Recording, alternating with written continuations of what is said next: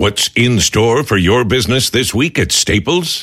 Cases and cases of confidence. Staples can help give you the confidence that your business is ready for the year ahead with all the supplies you need. Like paper. And right now, when you buy a 10 ream case of Staples multipurpose paper, you get one free. So you can be confident you're ready for whatever business comes your way. Buy one case of Staples multipurpose paper, get one free. Now at Staples, where there's a whole lot in store. In store only, limit 10, valid through 1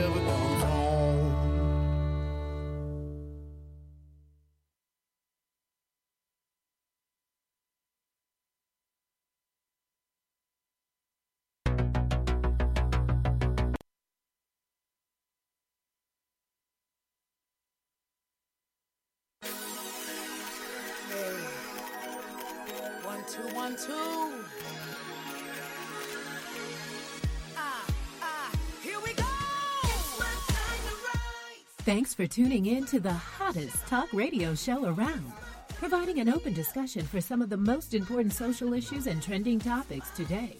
From personal growth or spirituality to sex and relationships, no subject is ever taboo.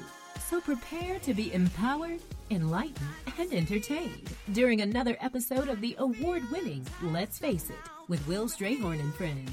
Real people, real topics, real talk.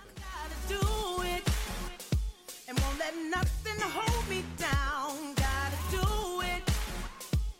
Because I may not get another chance. I believe it. Hey, what's up? Thank you for calling. Let's this is Thank Let's you for Face It with Will Strayhorn and Friends. Uh, it is Wednesday, July the fifth, two thousand and seventeen. I am so glad to be here on the campus, coming to you live from WODU studios on the campus of Old Dominion University. Have my girls in the studio. Um, Miss, we have Miss Paula B, and we have my girl Rhonda Arrington. Hey, Rhonda. What it be like And you home said that you skillet? listen under Good, your good, good. Paula is um, she's taking care of something right now, so we, we're going to come back to her. But how's your how's your week going, Boo?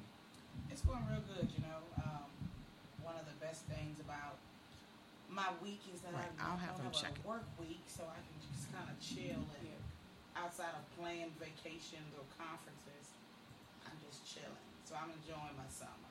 Oh, okay. I heard you said that you're you're keeping your kids kind of busy, right? Yes, well, the little one, I'm not keeping her Okay. too busy Um, I just take a break because I can't. Um, I can't make up my mind or make convince myself that it makes sense to pay for her to be in camp when I'm not working. Uh huh. Okay. But the older one, she's been in camps and track, so she's been pretty busy. Okay. Okay, okay, all right, all right. What about you, Paula B? What's going on with you? How's your summer going? Oh my! You you you stay busy anyway. So how's how's everything going? Everything's going well. I'm having a blast. I um took a couple of things off my bucket list um, this week, this weekend. Like what? Like I got a, I got a um, tattoo Uh-huh. um, of Mickey Mouse. You looking for it, Rhonda? Oh, of Mickey Mouse holding one of my favorite things, an apple. I on Tuesday I went to the um, shooting range. I had a right. blast. You That- saw my meme I put up there. I was yes, like, that oh, was Lord. laughing. I said, "Oh lord." That That's was so loud. amazing. It's really loud. Have you ever shot a gun before? I never. It was your first That was my first So- time. Now, is is it something you can shoot? With, I've never shot a gun. That's one of my biggest fears. Uh-huh. So, is it? Can you do it with one hand, or you have the whole? You have to hold it. You have to. You have to hold So it because It's heavy. Charlie's it's, it's got Angels kick lot. to it. Yeah, it's the pushback. Yeah. You know, I was watching my hair bounce as I did it, but then after a while, you know what I mean. I got the hang of it. I got the hang of it. Yeah. I And was then on once. I, I could shoot a um, a rifle better than I could the handgun. and I, me as well. It was a AR something. I I Uh-huh. think he said, and um, I I thoroughly enjoyed it. I'm definitely going back. I um, Tiffany Tiffany and Company has this amazing, sexiest looking gun ever. So What I, does it look like? Is that it's, it's got the Tiffany blue Are color. gonna get It's silver. Really? Oh yeah, I'm I'm gonna get my um Permit. license, my permit. Yeah. I went to a gun show and they had these guns, and um, they were called. I don't know if they were called this or not. I don't know if I saw something on TV about the judge and the jury. They're like these revolvers. So I decided that I was going to get me two revolvers, two Smith and Wessons, the old school guns, and I was going to name one judge and the other one the jury, and walk around like I was back in the westerns. Meet the judge and the jury. You are so Bam, funny. bam. it was um it was exciting. I, I, I was just my um, niece. I went with my niece and nephew, and they said mhm, they said that they didn't think I was going to do it, and um, they thought I was going to be all scared and because of the noise because I had on the ears and the eyes, and um, I just went in there and did my thing. It was noisy though. so? After you and you had the things on your ears, right? Yeah, I had the ears on. Yep, So after you did that, after you shot, did you feel empowered at all? I did. I felt I felt different. I was like, um, mm, I can really do this. Because I saw the little thing that you shot. You were shooting some little dangerous areas. yes. Oh, did you Oh. mean to shoot down there? No, Was- uh, no, I was well one one target. And when it came back, I didn't have any holes in it. I'm like, wait. Did you shoot with your eyes closed? no, my eyes are open. Is, is it hard to aim? It's hard to aim Because you have to look through that little scope. Yep, and then you got to find Scope the red dot on the gun. Yeah, Yeah, like sometimes it's just a little space on the top of it, Right. And you have to like focus in, and you think you're seeing something. I something. thought you were supposed to do it over like the tip. Like that's probably an old fashioned gun. The little tip on the gun.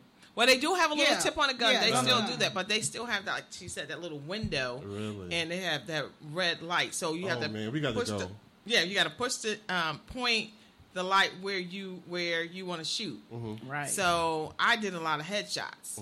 I'm Um, gonna put that on the list. I'm yes, put that- put that on the list. You know, we started So- the, the TV show in September, and I'm looking for on location things we can Right. do. And I think seeing me in a gun range, and that's like my second g- fear next to snakes. I think that would be a hoot. oh, it would Uh, be yeah, a that hoot. would. You scared of snakes? Now I've held a boa constrictor before. really? Yes. Oh, like, why? Do they do they bite though?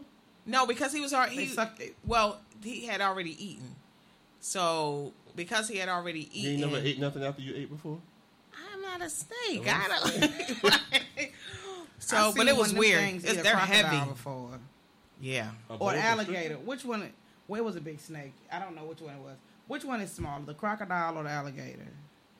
I don't know. They look I rather. Both of them look rather crocodile large to me. Larger. Okay, well, it was an alligator. Does it really negate the fact that neither one of those are small animals? Right, exactly. But this snake What- ate it, and it took on its shape, the shape of the alligator. You can see it going in. How do you break That's that down? disgusting. It must take him months to break that down. right? Oh, That's gross. so you could is you could have held him after that. with that Greedy. big yeah. alligator. Yes. hmm Okay, so what's been going on in the news? So first of all, we have um, we have two guests coming on the show today. Actually, because we are what three weeks left until the end of the summer series. Mm-hmm. Can't believe it. and Summer's then almost over. Yay. coming um, in September, the fall, mid September, we'll have the radio show and also the video TV show coming out. So It's gonna be I'm great. excited I'm about excited that. about that. Me too. it's Yeah. gonna be good. I'll have some stuff to share with you. Me and Mi- Nikki been working on it this week. Um, it's gonna be fun. A lot of A lot of laughing. A lot of yes, a lot of laughing. A bit of Good, fashion. good. That's what I like. like. 'cause Uh-huh. we could yeah, we're gonna be- have fashion segments. Yeah. We're gonna work with Patricia. Yeah. Um, a lot of things. I don't want to give too much out yet, so I can Yeah. reveal it all at one time. But the website's up. You can go to livewithwill.com. Um, also on Facebook, our Facebook page is up. Not too much information on it, but those things are already up. Yeah, you gotta want to check out the secret so you can. Yeah. Be Reveal. surprised and reveal, Yes, yeah. It's going to be nice. But tonight we have um, Angel Davis. She's coming on to talk about dealing with life after loss. And then we have Kim Sayers Giles, who's going to come on to talk to us about um, living a life without fear. Oh, Um, living a full life. And I know like that's big on your list right now. What? Right. Which one? Um, living. It was a Biggie lyric. Living Uh-huh. life without fear. Putting two carats in my baby girl's ear. Something Oh, like yeah, that. yeah, yeah, yeah. Only Rhonda would do something like that. Go. Eh, Eh, oh, uh, hey, oh. hey, hey, hey, hey. Okay. you gotta bring it in. Okay. Okay. Okay. So let's see. Let's see. It's a couple things I want to talk to you about. Me too. before you know we have our first call in but let's let's let's get to this right here so gabrielle union you guys knew that i didn't know that dwyane wade had dwyane wade had cheated on her You know what the break baby? Is, you talking about beyond the break baby? Baby, he's cheated on her. No. what break baby The ba- this, this They're you talking about yeah, the break yeah, baby. what do you call it a break baby because he had a baby while they It went. was, well, on oh break. yeah there was on yeah, break Yeah, that was exactly on break. so yeah. this is old yeah, because I saw because what, what I saw, I'm in this group on Facebook and we have juicy conversations. Um, but they were talking about um, what was the title? It was two women um, that are happily married because they didn't let a little cheating ruin the relationship, and they're talking about Gabrielle and Dwyane Wade, and also Vanessa and Kobe Bryant. Um, so basically, they were saying, you know, can you forgive your spouse's infidelity to maintain your marriage or relationship, or do you think these two cases was because of fame and wealth? Well, Um, I, I think that those two cases, you, you- you have to realize that though that you can't compare those to everyday life. Mm-hmm. First of all, with Vanessa's situation, if any of us, I, well, I'll just speak for me. If I was Vanessa Bryant Uh-huh. and my husband was doing all that he was doing, Mm-hmm. I need to make sure my money is in, in, in the right place before I leave. Uh-huh. It wasn't no easy like you know it ain't that serious, dude. Yeah. That you know it was more going into it than that, and they forget about that. And then Gabrielle Union and Dwyane Wade, they weren't. They were two things. It, I, could- I care less about them being on a break, but they weren't married. Right. So she decided to continue on in a relationship with him and get married to him um, after. He didn't cheat on her when she was his wife. So I don't think we can really talk about them because they are celebrities and they have maybe different things at stake, whatever. But I think, because I know a friend of mine personally, it's funny because I want to talk about this too. I was going to talk about break babies. A friend of mine um, is going through a similar situation where she was she was with someone and um, had a tumultuous time and they kind of split a little bit. And during the split um, he had he cheated. We'll just say he cheated. And now the consequences or the uh, the fruit of his cheating is now jeopardizing their relationship. And so now she's they're in a they're in a troubled place. Um, but they're not married. They were just they were dating they were engaged. But i think as a married woman so I said that part to say that I think it's happening more rapid than we want to admit it about um, people having to deal with the repercussions of a cheating relationship. Uh-huh. But I, I think, and I was just telling my um, my husband about this. I think if you're unmarried, and Paula, you can tell me how you feel about this too. If you're unmarried and you che- and and we're together and you cheat on me, then we're gonna have some stuff we're gonna go through to build on trust. But if we're unmarried and you cheat on me and there's a baby involved, nah, I might not be as willing to go forward with you as your girlfriend. If we are married and you cheat on me, I think we need to go to the root to see what's really going on here. What Do you have Mhm. thoughtish behavior? You just like to be like Eric Benet. If I could use a Jay Z, You and Eric- okay, you and Jay-Z. If I could be like Jay Z, Uh-huh. Yeah. or is there something going on where you know i'm i'm i'm only inviting you into that intimate place once a month mm-hmm. and you have expressed to me that you want more rightfully so mm-hmm. and i'm not not excusing the fact that you cheat but mm-hmm. is there something that i need to take responsibility for and we can work through this. Okay. That's one thing. If you do that and then you have a child, now we got to consider a whole lot of things because our family dynamic is changing. So I don't even know if I'm answering the question. I think that it's not a it's a gray area. I don't think that you can say that people are saying it what's the big deal cheating we'll get over it and we'll move on. I think there's so There's much certain- stuff that so many dyna- dynamics to it. right. What do you say? I- I- Mhm. Go ahead. ahead. No, No. go ahead, because I was going to say I had some more to add to that. but Yeah. I, I mean, I, I agree with you, but the thing of it is, it's um, there's many marriages that there, there's been infidelity, and they have moved forward. I have a Right. friend that I went through it, and um, it was tough. Right. But what I found was that she said that it made their relationship a lot I've heard the closer. but I've heard this multiple times, and I think what happens is you when you have that deep deep love for somebody and you look at them you know it's not always the wife that made you go out i'm just saying the wife i'm not the wife it's that made you go out to cheat because she's not doing that's something that you wanted to do. Right. and, and that's what that's what the decision that you made at that time. You may have been going through a midlife crisis and i find that a lot of times that it is that. They you know what i mean? into You begin something to- that right That's right. something you have else. you're having a That's true. midlife crisis. And uh, and you know you're trying to find your individuality and you just at at this place at that time so if your spouse you know you sit down and break it down to them I, I i'm just at this place right now. It doesn't even have anything to do with you. It has to do with me trying to find myself and trying to find my own individuality. Yes you can move on because there's and that's what they have counseling for to help you get through that mm-hmm. to get to the root of the problem. It's always not the other person. Nine times out of ten and i've read this it's really you. Yeah. Yeah, I, I mean, I, I definitely, I, I uh, co-sign on that. I think it would be harder with a child involved. It would be harder to move on. That doesn't mean it's impossible. But I've, I've seen so many people where their relationship has became richer.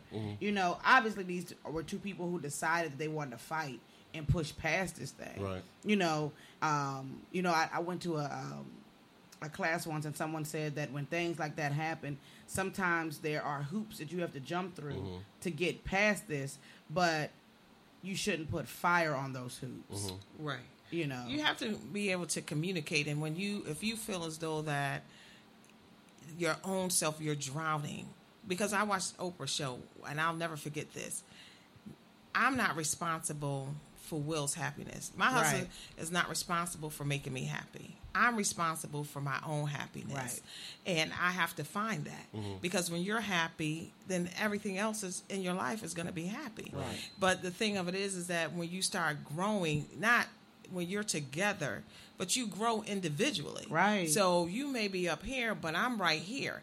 But I'm a wait. If I really love you, I'm gonna wait for you to get where it is that Right, you need to be. right. Because when it was your turn, you understand what I'm mm-hmm. saying? You know, I, I waited. Mm-hmm. I waited for you to, to to to go through all of that. Yeah. Well, let's go back to when there's a baby involved. Now, would you do you think hypothetically would you be that woman who would be pressuring him not to be involved in that baby's life? Because I have a, relatives who you know he has to sneak around to to even be involved. No, and that's when you know that you can no longer be a part of his life. Okay. Because if if um, I learned a, a new word a few months ago from Iyanla Vanzant, Uh-huh. gutter snipe. Yo, yeah. yeah. And now you're being a gutter Woo! snipe. Yeah, You know, uh-huh. because that child does not deserve to not have Right. because you were betrayed. Mm-hmm. That child's relationship and your relationship are two separate things. You you can demand that they don't spend time with the mother of the child, Mm-hmm. but not the child, you know. For me, I'm not gonna ever say anything with absolute. But if in a marriage and my husband cheated on me and the result of that was another baby, Mm-hmm. we would need some time apart for me to really see if I could deal with the embarrassment, Mm-hmm. if I could deal with the jealousy. Because that's what it is. I'll be jealous of the time you're spending with that child is taken and the and the time that the children that we have. And even though I have siblings who were a result of Mm-hmm. those same situations, but I know their story. I know how they felt. Mm-hmm. You know, knowing that daddy was over there with his family and I only got to see they only got to see him, you know, with the leftovers. You know? Right, right, Right. That, I mean, I, I'm in that situation now. What? Remember, I told you last Right, time. I told you guys that my my sister Tiffany. Mm-hmm. So she was asking me like a whole lot of questions, like, well, what was he like? You know, did you? And I I did kind of feel bad because she didn't have an opportunity to share and take Right, part of our in our life. So Mm-hmm. the thing of it is, is that I feel as though it's not the kid's fault at all. Right. He didn't have he or she didn't have anything to do with it. So that's when you step outside of yourself and um, think outside the box and like this kid didn't have anything to do with it. He should know his brothers and sisters. Right. So if we if I know that I had an affair with your husband and but I ended up getting pregnant, but there's no love lost. We're not together anymore. So at some time when you get over your hurt, Right. You understand when you get over your pain, um, we should all sit down and talk about it because it's not just. And we forget. We always think it's just the adults. We forget about the kid over here. yeah. That's They right. always forget about the kid. Yeah, because yeah. we're too absorbed in True. how we're feeling. right. So we not need to come together. So and, the kids, I mean, and then I, I'm sure we're moving to another topic. I was reading, and it's an it's an old old story, like 1987 story. Jermaine Jackson having a baby with his younger brother with um, Randy Jackson's. Randy Jackson had a girlfriend. They had a, a baby together. Jermaine decided he liked her too. Oh, Got her pregnant and married her. Oh, so wow. the children are cousins and brother oh and sister. wow! No, I, didn't, I never knew that story. And not only did that, when he was married to Hazel, he had another relationship with this other woman, and they had babies 11 months apart. Mm-hmm. And Jermaine would take the outside baby and bring him around to Jackson's, and he would tell Hazel that he had this one night affair, and the lady didn't want the baby, and he just wanted the baby to be around, and Hazel was welcoming to it. Till one day, and telling the other lady that you know he that his other kids are really that they really love this baby, and that Hazel's not in the picture anymore, living this double life. Anyway, one day he had the baby too long, and she called his house only to find out Jermaine wasn't there. Anyway, long story short, Hazel and whatever the other lady name is, and she's written a book. They became friends and began to co-parent in a way. You know, they would set up a visitation between her kids and the other kids. So the mm-hmm. kids would grow up. But Jermaine was going around having babies, and you're not thinking about the children, like especially the ones who are cousins and siblings. yeah, yeah. just splashing sperm around. Right. So, I'm just Wow. I, I made that point to say, like what Paul is saying, we don't think about what everyone is not considering the children. the children, yeah, and the effects that they go through. and the effects that they go through because um, Tiffany's like 40 and she's Right. still um, Dealing with that. dealing with that. and you don't know how that's affected her relationship with men throughout the years. Right. Right. Yeah, With who? men throughout the Oh. years. Yeah. Uh. uh No, she's a lesbian. Yeah. I like remember you, you We must- know how that's you affected her must miss that part. relationship with men throughout the That's years. what I was like. she, ain't, got no relationship with them. Right. I ain't got to worry Okay, about well, it. well, we don't. Okay, all right. So maybe she likes, you know, butch. Okay, let's go on. So, Okay, so- look, I want to add on to that though, because Gabrielle, she said that she faulted herself for um, Dwyane Wade being um, unfaithful. So this is what she said. She said that um, the, the fact that she he impregnated another woman, um, she said was let me see because her acting schedule got in the way of their relationship and the distance between them caused Wade to stray. She said, when Dwyane and I broke up briefly in 2013, it was because of distance and scheduling. She said, I was finished filming the, the a show, then I flew to Vegas right away to start shooting Think Like a Man 2. Um, I should have taken time off. I missed some quality time together with him that he that we both desperately needed. Union doesn't believe that men are innately wired to cheat. Instead, she believes that the 31 year old NBA superstar stepped out on her because she wasn't affectionate enough or available to him when he wanted to get frisky in the bedroom. Okay. Could you be woman enough to, to say that? It's not about Okay. the woman. I it's- think wait, that's, wait. Yeah, you go I ahead. think- Well, you know we're on the same page. because why did she have to make all those allowances? Why didn't he Follow get off the court, follow get, get off the court and go see where she was at? Because they're both was professional, right? They're both professional people and have stringent schedules. And, and in that, this is why I'm saying about the whole sandbox mm-hmm. theory. Mm-hmm. If you understand, this is what we do. We have this understanding, and we decided we're going to do this. So you're telling me that you're just that weak and that lonely that you had to go get somebody and you got all that paper that you couldn't hop your behind on the jet and said, "Let me go see my woman because she's filming." Right, and let me take it a Are you further. kidding me? The See, thing- this is right. This is what makes me angry because it's always about. Then I'm sorry, making the man feel special, stroking his ego. When do we come into play? Who's going to stop and make us feel special? When are you going to do something for me to make me feel like I'm a queen? It's always about we need a woman always has to do all these. Well, I'm not saying that that we don't love our man, but the thing of it is, is that when is it our turn? Right. You know, I mean, take responsibility for where you may have fell short, but not like that. Yeah, not you like know, that. Because there has to be, especially when they both have the resource, Mm-hmm. that that that's something that maybe they both failed. And if you're having sex with someone, basically in a revenge because I'm not having sex with you, number one, that's childish. Number two, I don't. This is now. This is we can talk about this, or we don't have to talk about this. You so pissed off with me that you that you even lost the common sense enough to put on a condom. Come on now. You know you that angry and that frustrated. You didn't just cheat. You cheated um, with, without a condom on. Yeah, but that he he didn't cheat. He made a conscious decision You're right. to do what it is that he wanted to do. He, I can't say the word, messed with her mind to make her think that it was her fault because you were not available for me. You were not Right. here to meet my needs. But check this out: her needs were not being met. But she was good with it. She handled her business. She was on her grind, and she didn't go see anybody. I have my own.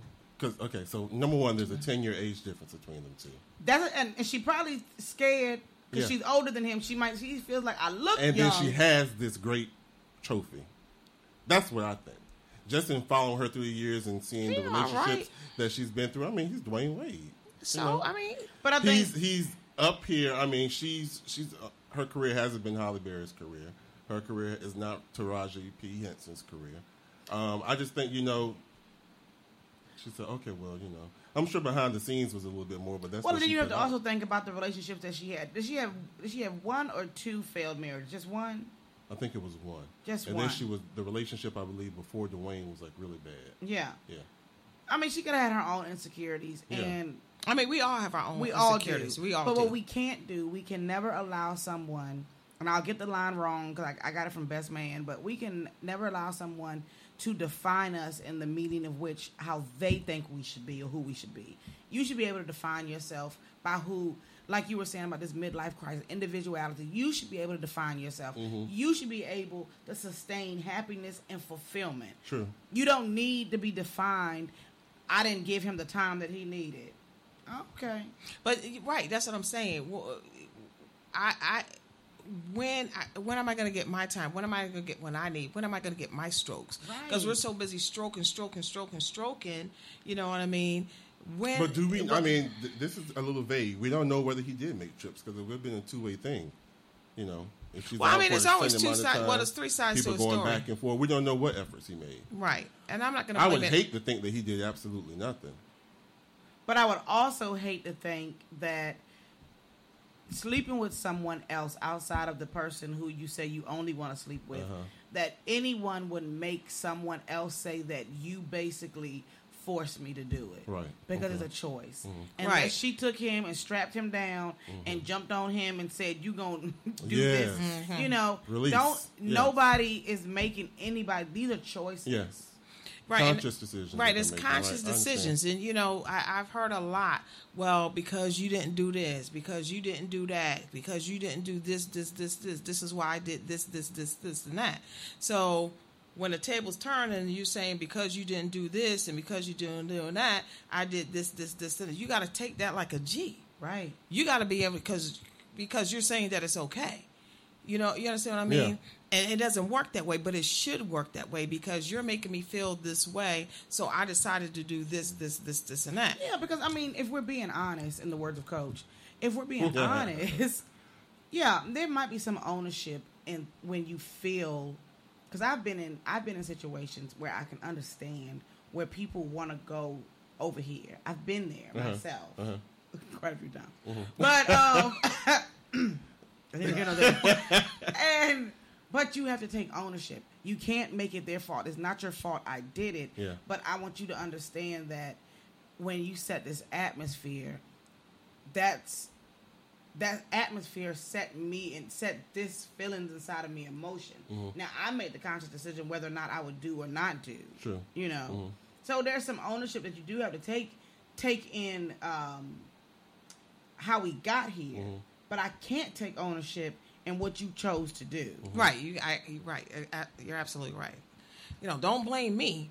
You understand what I mean? I mean because I, I think I'm at the place right now. I, like I was telling Will, I'm all about the shelf life. Just got me. It's really got me on edge. You know, I, I made a therapy appointment, and I'm you know I'm I'm very transparent. I'm not, I'm proud that You I'm, go I'm tomorrow, I'm, right? Yes, I'm going tomorrow. I'm really excited about it. I'm Let me know how it goes. We're I'm going, looking- after, we're going after the I'm show. looking for a new therapist myself. I'm going to take her after the show and just leave it there. Yeah. and because um it's like i'm just feeling like really weird i'm not feeling like myself it's like um Have you talked to anybody who's your age? Who I, don't, I wonder if it's something that people are wired to. Because I know going to my 40s, I was just acting kind of. That was I think that was my midlife um, situation going into my 40s. I would just be wondering if this is something that you just naturally go to as you're approaching your age. I, I, am not sure because you know all I, every day I, I get up I was like you know my shelf life is short it's like now I'm trying to rush everything Oh, that's it's what like you mean by shelf life. yes mm-hmm. you know I it's like it's not like I'm going backwards you know I, I just I, I guess at this point You feel I like just you're facing your mortality. Yeah, and like I just want to just enjoy myself, and I just want to, not to a fault, but it's just it's just so many things that I just want to do. You know what I mean? This this freedom that I'm feeling. You know what I mean? And um, it's just got me feeling really weird about myself. Do you want a red sports car? No, I don't want to No? do that. Okay.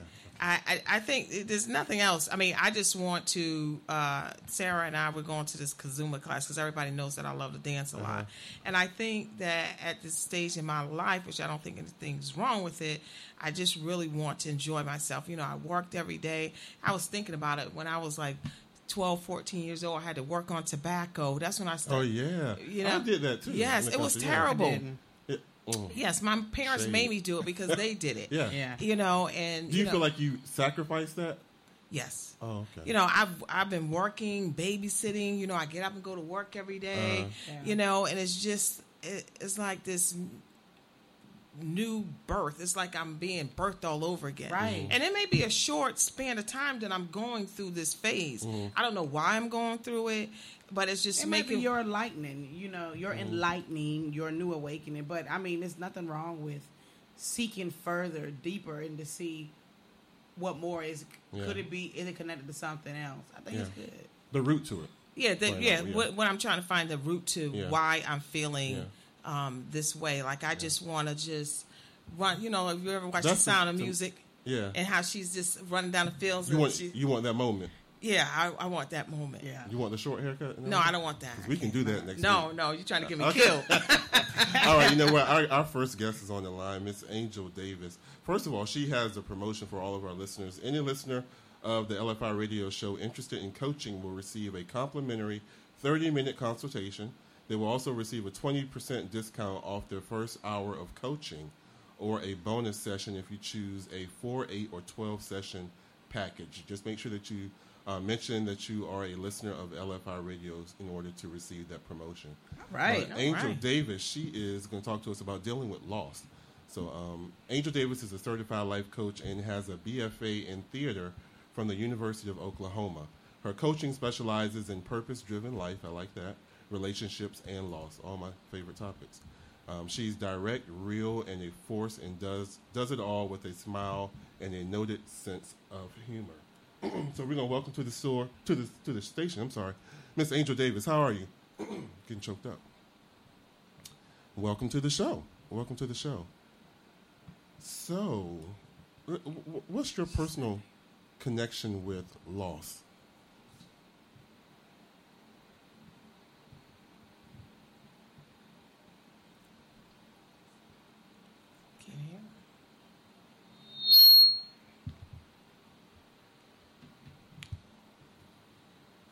Oh no. and um, and so you know, that really took a toll on our family because we have a very small family, and that was kind of the beginning of a of being shook up, if you Mhm. will. I had had losses of grandparents, but those are expected. You know what I mean? Right. and this was the first kind of what just happened moment. And then um, in 2014, I lost my husband to a rare cancer, Oh wow. and um, I was 37 when that happened. And uh, I had a, you know, I have a daughter. Um, and then last year, I lost my father, my grandmother, and uh, my mother-in-law. In the same year? Um, all, yeah, oh wow. yeah. So what happened was it just became compacted grief. Mm-hmm. So I just had a couple of years of just serious, you know, the heavy hitters, Mhm. your husband, your dad, you know. Um, and uh, yeah, so I certainly feel like I have some experience with loss. Okay. Wow. Well, God and I had a miscarriage. I forgot to miss. Oh man. Well, That- God bless that's you. what You set it know, off. Thank you. there has definitely been purpose to your pain, and Yeah. and we are definitely getting reaping the benefit of how you are assisting and helping others navigate through their own pain. Uh, what do you think has been the biggest lesson? And I'm sorry, I'm Rhonda.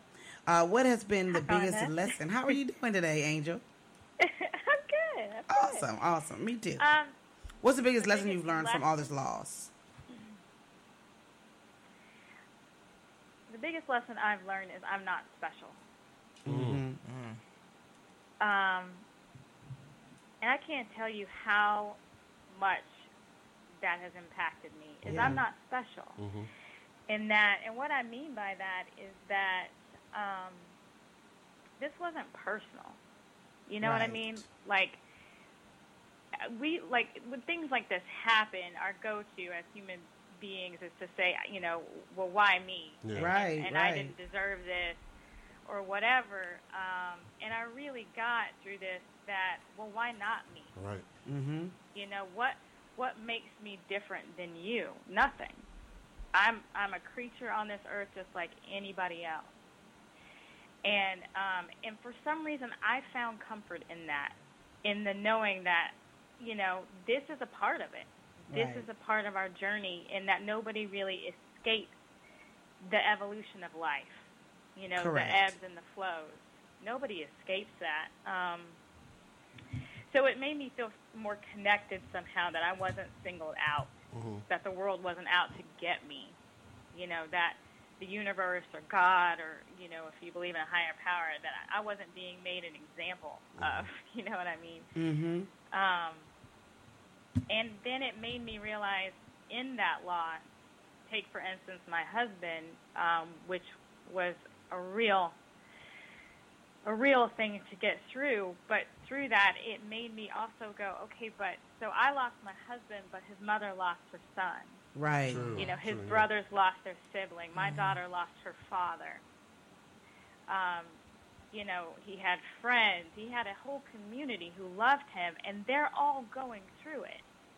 So I'm not special. Mm-hmm. Wow. Um, I'm just, I'm, I'm, you know, I'm just like they are, Mhm. and Right. and therefore we all can sort of be and go through this together. Hi, Angel. How are you? My name is Paula. Hi, Paula. Hi. Um, what were some of the key things you did to get through all of that loss? Uh, I would say not resisting my feelings. Okay. um,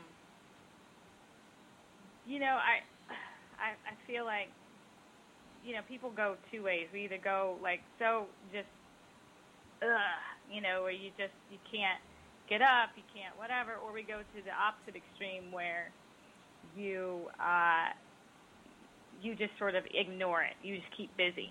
Yeah. And um, and I always say, you know, you've probably heard this: what we resist persists. Right. Um, so any time that I, if I didn't feel like doing something, I didn't do it. Um, I just I allowed myself to feel whatever it was that I was feeling, and it you know, and it never so it never got out of control.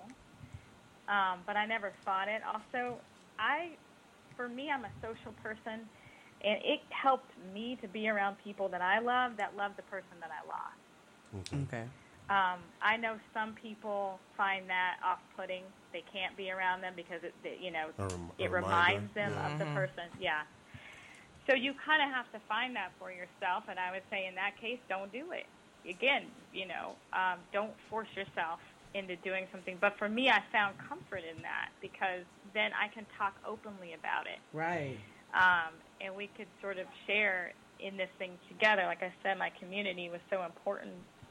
Um, healthy eating and exercising and self care, Oh, um, and dancing. Oh my God, dancing! Dancing. Dancing. Um, I love to dance. I love it, and I'm. I- I mean, literally, if it's just me putting on music, saying I got to get out of this funk, and I'll put on music and dance until I sweat, because it just it made me feel better. And I know a lot of people. This that's you know, grief is a time. It's an excuse Mm-hmm. to not do any of those things. Mm, To, to go the opposite, Mhm. to eat eat what we want, do what we want, because we you know we justify. I'm Mm-hmm. hurting. And um, I knew it was important to do just the opposite of that, which was to maintain what I'd always done, um, to exercise, because you know, I mean, the mind. I mean, We- the mind is a tricky thing. You know, and you just made a point um, when you just said about grief. And so, do you feel that there's a difference between mourning and grief? Um, I guess a two part question. But uh, difference between uh, mourning and grief, and is there, per your opinion, a certain way you're supposed to act after your, after a loss?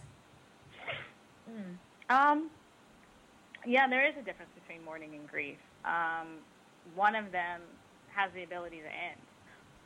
Um, and I say has the ability because I think mourning at some point becomes a choice. Mm-hmm. Um, in that, but it's it's the first part of the experience, the mourning. That's that's the the real dark period. The grief never goes away. You don't. I mean, one per, one minute that person's there, and the next minute they're not, and you can't forever be changed by that. Yeah. I think it's sort of silly to expect people when we say things like, "Well, you should get over it." Mm-hmm. What you're really referring to, what people are really referring to, I think, is the mourning aspect of that. But you have to understand that grief never goes away. That Right. that person has forever left a void there. Hmm, okay. Um, you just manage it. I mean, you manage it. Right. But it's silly to say we're going to one day wake up and be like, "Oh, that's fine. I'm good now. right. I'm good without Correct. that person in my life." No, you'd rather have them in your life. But what you are good is through the mourning process. You're able to get up. You're able. You're. You're. You know. You are. When I say that uh, choice, I, and I kind of talk about this sometimes about being an active participant in your life, but but that is what it is. Mourning. You. You. There comes a point where you know and you understand. Do I want to feel like this every day? and those are the and same and if I feelings don't, that you not only go through in losing a, a person, also in relationships. You go through those same. relationships, Yeah. jobs. Um, you know, loss is, is Is loss. loss, I had a lot of people, yeah, Right. who would they were breaking up or divorcing, and they didn't really want to talk to me about it because they felt like it was so trivial. Mm-hmm. And I was like, it's the same. You're mourning. I mean, you're doing the exact same thing that I am. Mm-hmm. One day you were married, and the next day you weren't. Your husband. You're you're you're right. I mean, it, it is the same. So, so I, yeah, I think there, there's definitely a difference in how you should act after loss. Is that the second part of that? Was that the second part of that question? Yes. mhm. Yeah. Um, no, there's there's not a no. that that's the thing. There's there is no way to act and behave after you lose someone. Um, I would say give yourself time, no matter uh, the outside chatter. Again, when people say you should get over it, you should. You know, nobody knows you better than you. Nobody. Um, it's very important to move at your own fa- your own pace, excuse me, and figure out what you're comfortable doing. Um, I always am cautious of being uh, of being around people that are expecting you to behave a certain way. You know, people you see this in, in interviews with police where they say, you know, people respond differently to trauma Right. and grief. And we as a society have a tendency to say it should look like this. No, it should look like truth. And whatever your truth is. Right. Mm-hmm. No, Angel, were, were you already certified as a life coach and experienced with you know helping people through loss, or did you go into that after these things occurred? No, you? I was already certified. I was not certified when my brother passed away, but by the time my husband passed away, I was certified. Okay, so I've always wanted to know: Yeah. Do you seek help, or do, do you help yourself? Uh, no, I do not help myself. My God, um, no, because I would never take advice. Oh, I mean, we never take advice. Or, you know, go seek someone else. Um, I, I, I did with my with my husband. I ended up. Um, I did seek out a grief group.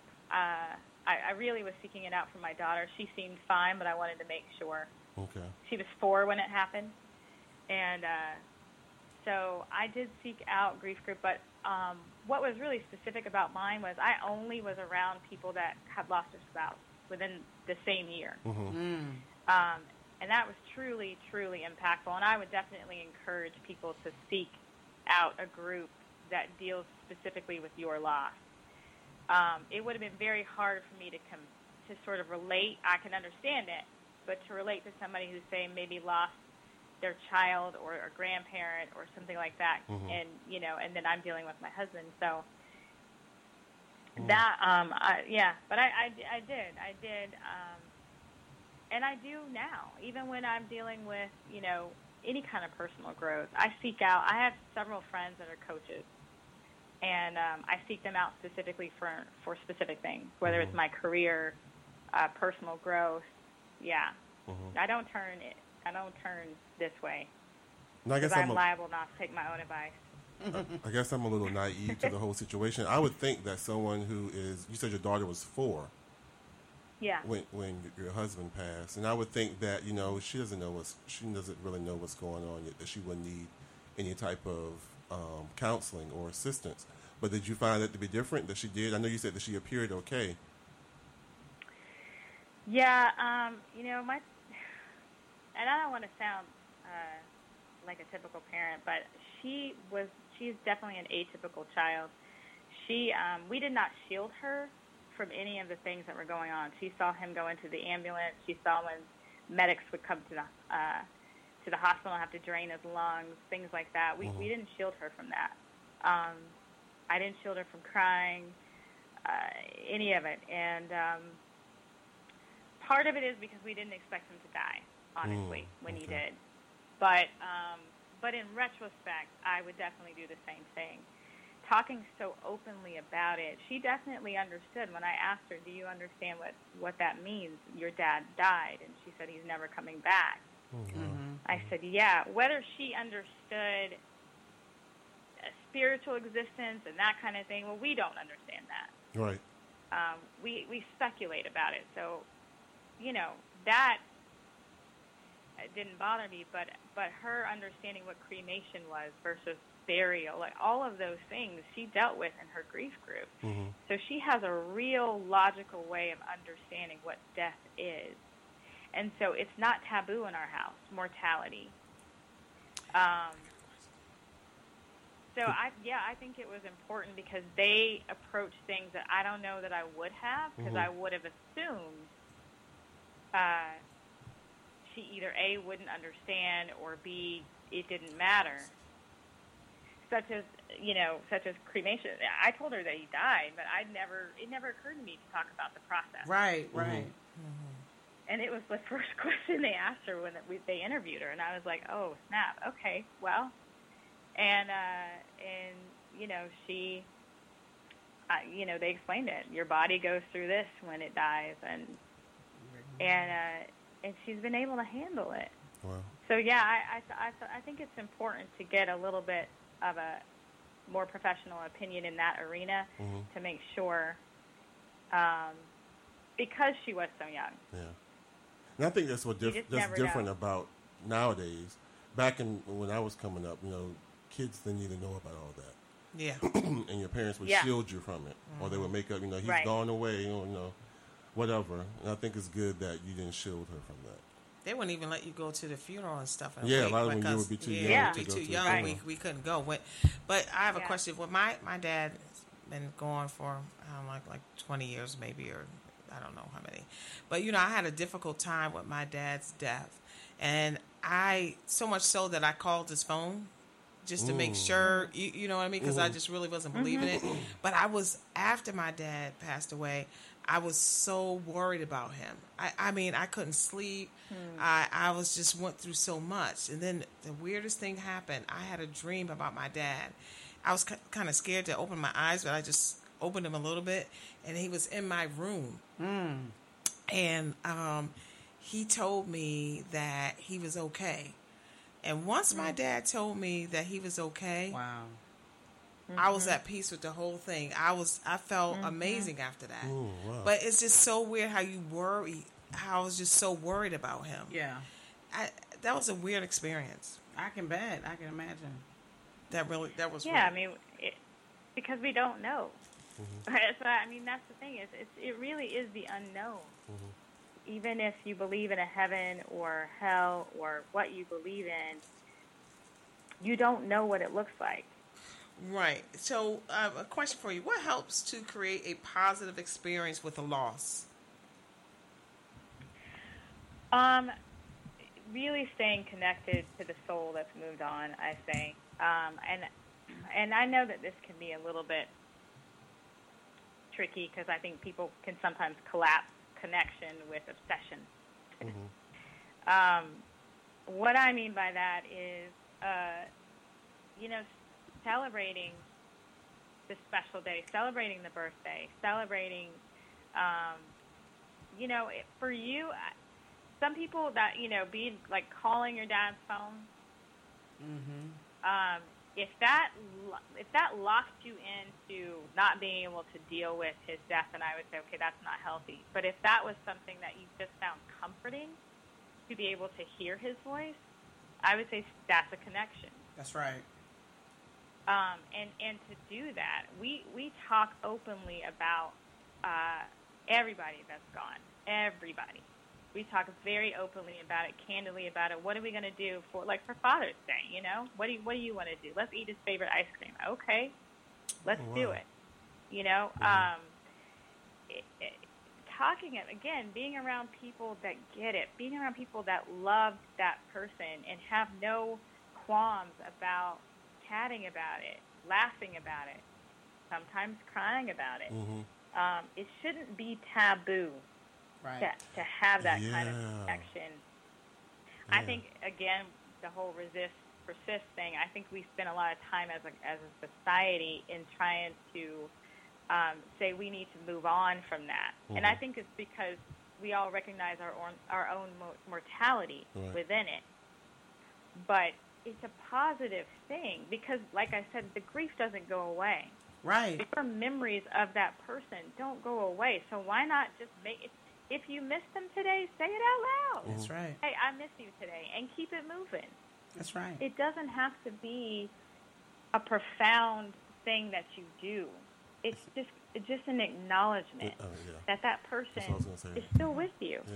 And you know what, um, Angel, we we appreciated um, your candid, you being candid, and how you dealt with your grief, and it reminds, um, you know, me um, like Paula. She said she lost her father. My father died a few years ago, and um, I I do. Um, I saved his voicemail as an MP3 um, MP3 Yeah. file Yeah. so that there are Oh, times where I can just hear his voice and it and it brings comfort. I, I think that what you're doing here, uh, it's a beautiful thing.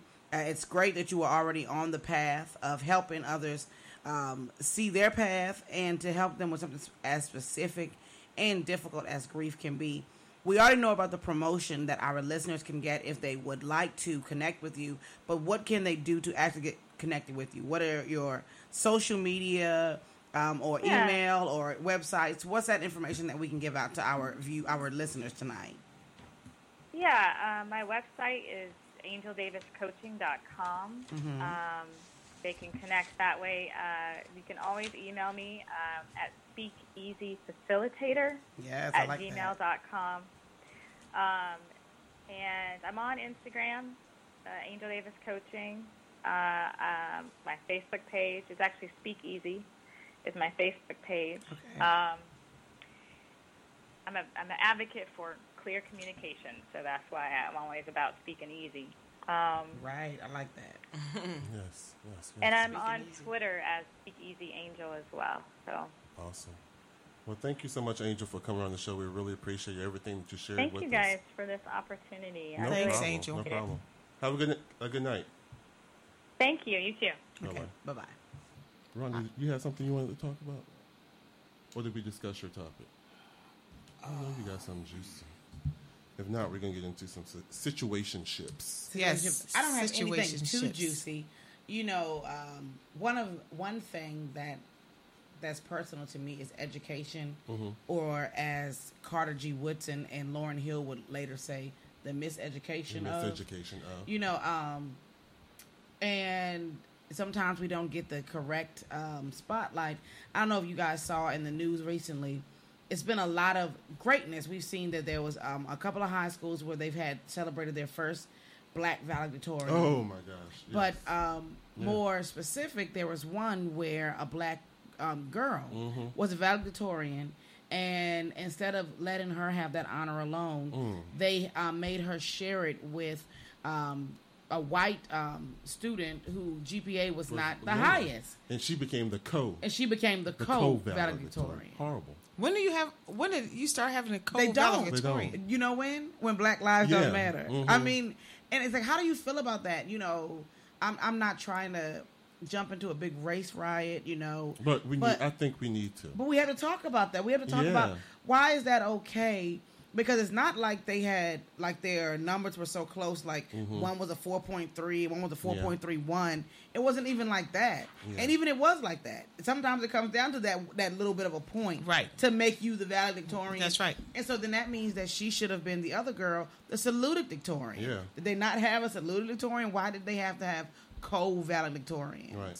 And just to add to this story, there was the Daily News reports that that school district was slapped with the lost, uh, lawsuit Mm-hmm. a couple of years ago for failure to um, desegregate its schools after being told so to do so 50 years ago. Wow. Well, there you, there you Um, have it, and right the there. district initially tried to contest the judge's order, but eventually ended up complying. wow. So It's like, wait, why do what do what are we? My my daughter asked me the other day what it's in Mississippi too. The school Yeah. Oh, in oh, Mississippi. okay. Well, Yeah. okay, that makes sense. she asked me what did the NAACP stand for, Uh-huh. and I wanted to say um, non-existent because I, because and I apologize for any NAACP person person Yeah. that I offend, Mm-hmm. but we do no longer have organizations, um, uh, groups, leaders. We have more sound bites and more trends than we do people really trying to fight for legislation and going in places where change never even took place. Mm-hmm. You know, Well, let me tell you my thought on that. please. And because, you know, I go, like Will said, well, you know, we go to a lot of events, we go to a lot Yeah. of parties, you know, we're all over the place. And what I find is that, you know, there's big discussions about what it is that you just spoke about. Once that discussion is over, everybody goes to their neutral corners, which they go home. Right. And that's the end of it. You know, and then they want to say we don't have organizations. You could talk about it in your house and you can talk about it amongst your friends and have these big, deep discussions. right, right. But the thing of it is, is this is why I don't like to talk about it because it makes me feel like I'm on a hamster wheel because you're just going around and around and nobody's doing anything about it. Right. Nobody wants to be that self starter, even though we do have the NAACP here and there's people doing things. But when they ask, invite people out and try to get you to come to the meetings, no, nobody wants to do that. You know, but we want to talk about what's wrong, but we don't want to put our hand to the plow. Right. You know what I mean? Because we don't have there. We have plenty of leaders. Right. We have people that are born to be leaders. You can be a leader. Will can be a leader. I can be a leader. But do I want to take the time to do that?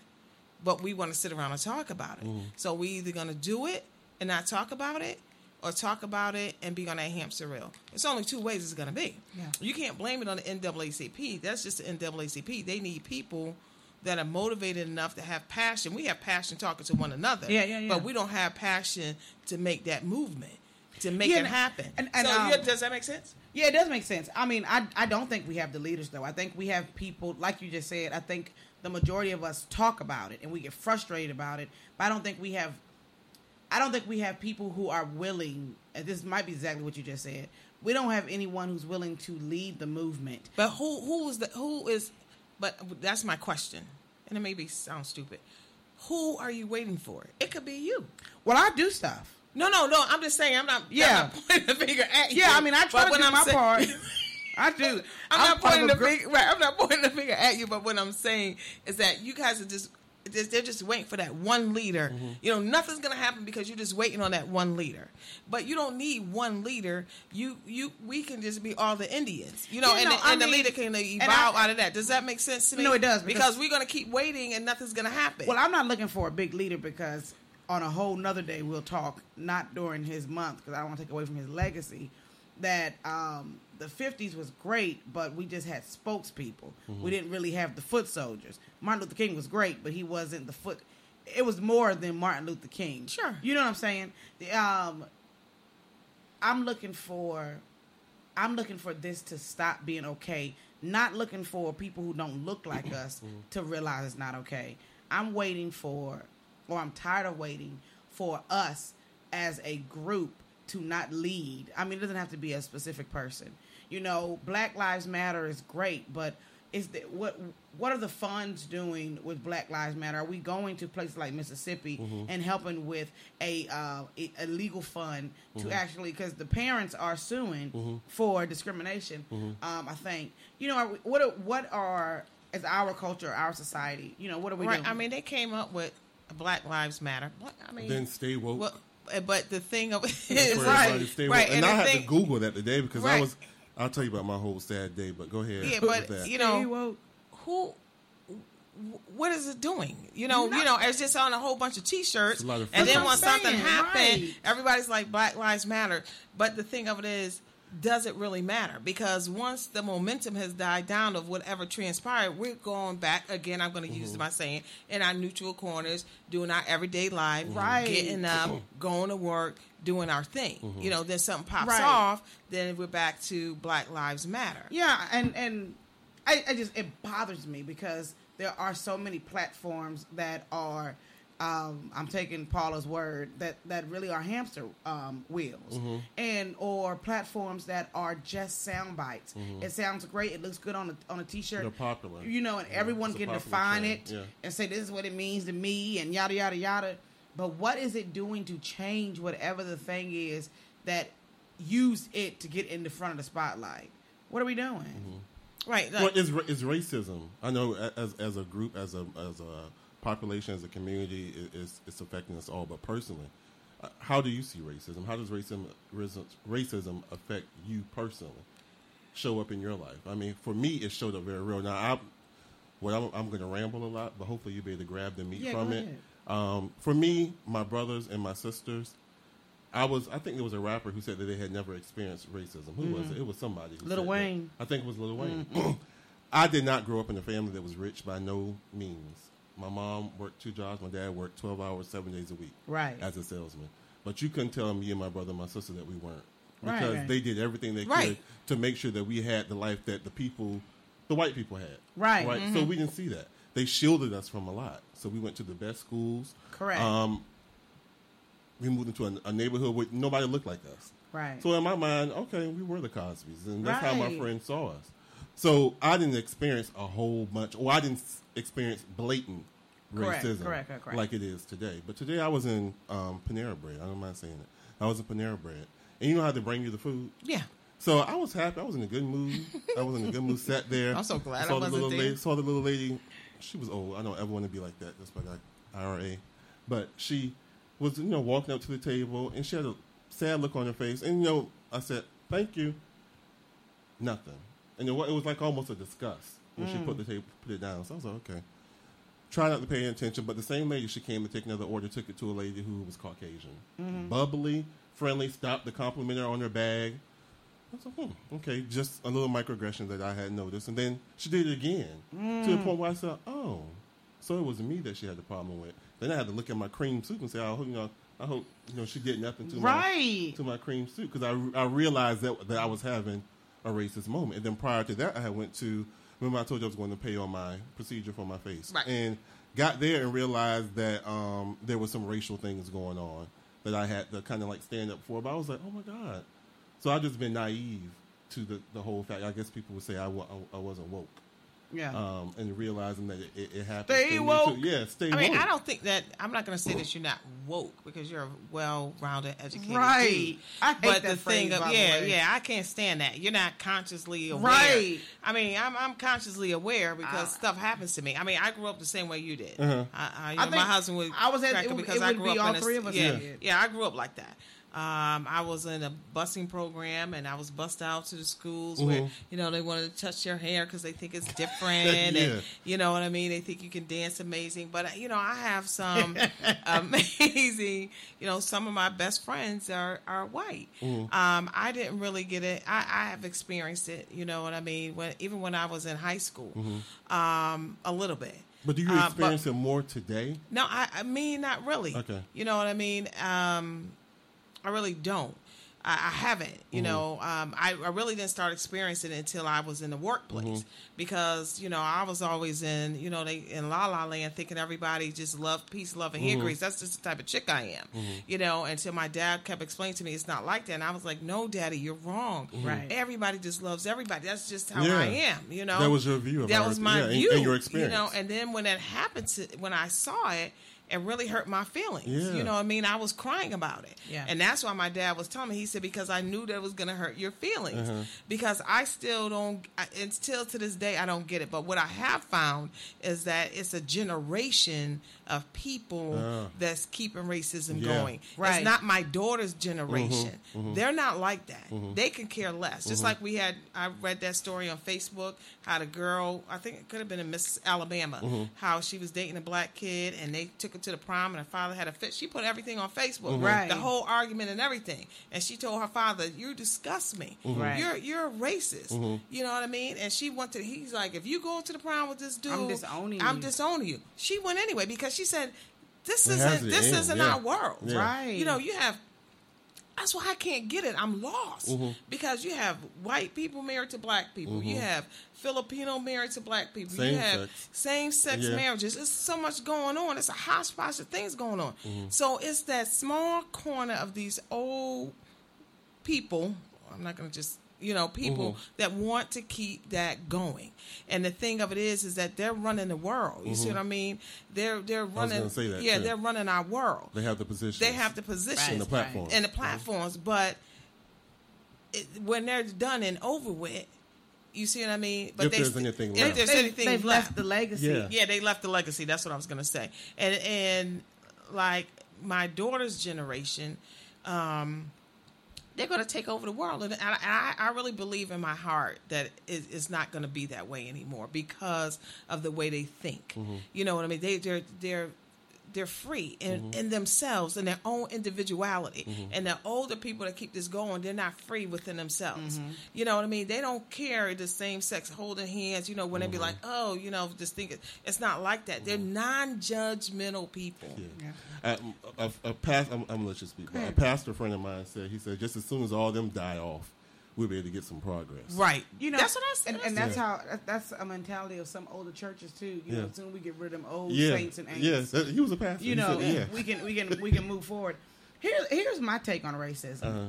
I I believe, just like what Paula said, I think that the thing about racism is that we have to understand is that it's like, um, have you ever, if you you're baking something and you bake like uh, you're making bread or you're making a dough, whatever, and you put a little bit of food coloring, Mm-hmm. and so every now and then a piece you'll come up and you'll see Mm. that streak Mm-hmm. of this in there because it's it wasn't a part of the original recipe, Mm-hmm. but it's something that's put in there and it shows up in different pieces. Mm.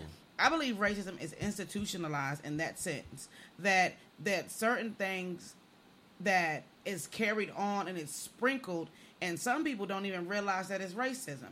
You know, some people don't realize it's colorism. Mm-hmm. You know, um, when people say things, when they can recognize, um, when they say things like, "I don't think all black people are bad," you know, when you have an issue with black people, Mm-hmm. Yeah. because we it's not synonymous. Bad and black are not synonymous. Yeah. You know, you you know, you might think someone who has certain characteristics are bad, but black person should not be in that same Mm-hmm. category. Um, but I'm, I'm saying that to say that I think that the country that we live in. I think it is it was built on something that racism necessarily was not part of the recipe, but it was sprinkled inside of our makeup. And I don't think unless we have a time where everyone is destroyed, I don't think racism will ever go away. But I think what has to happen is we have to continue to have um, people who are more liberated in the way that they are and the way that they're living and the way that they think that they can become that thinking can become the majority. Because you can never i mean shoot look at roaches. You can't get rid of something.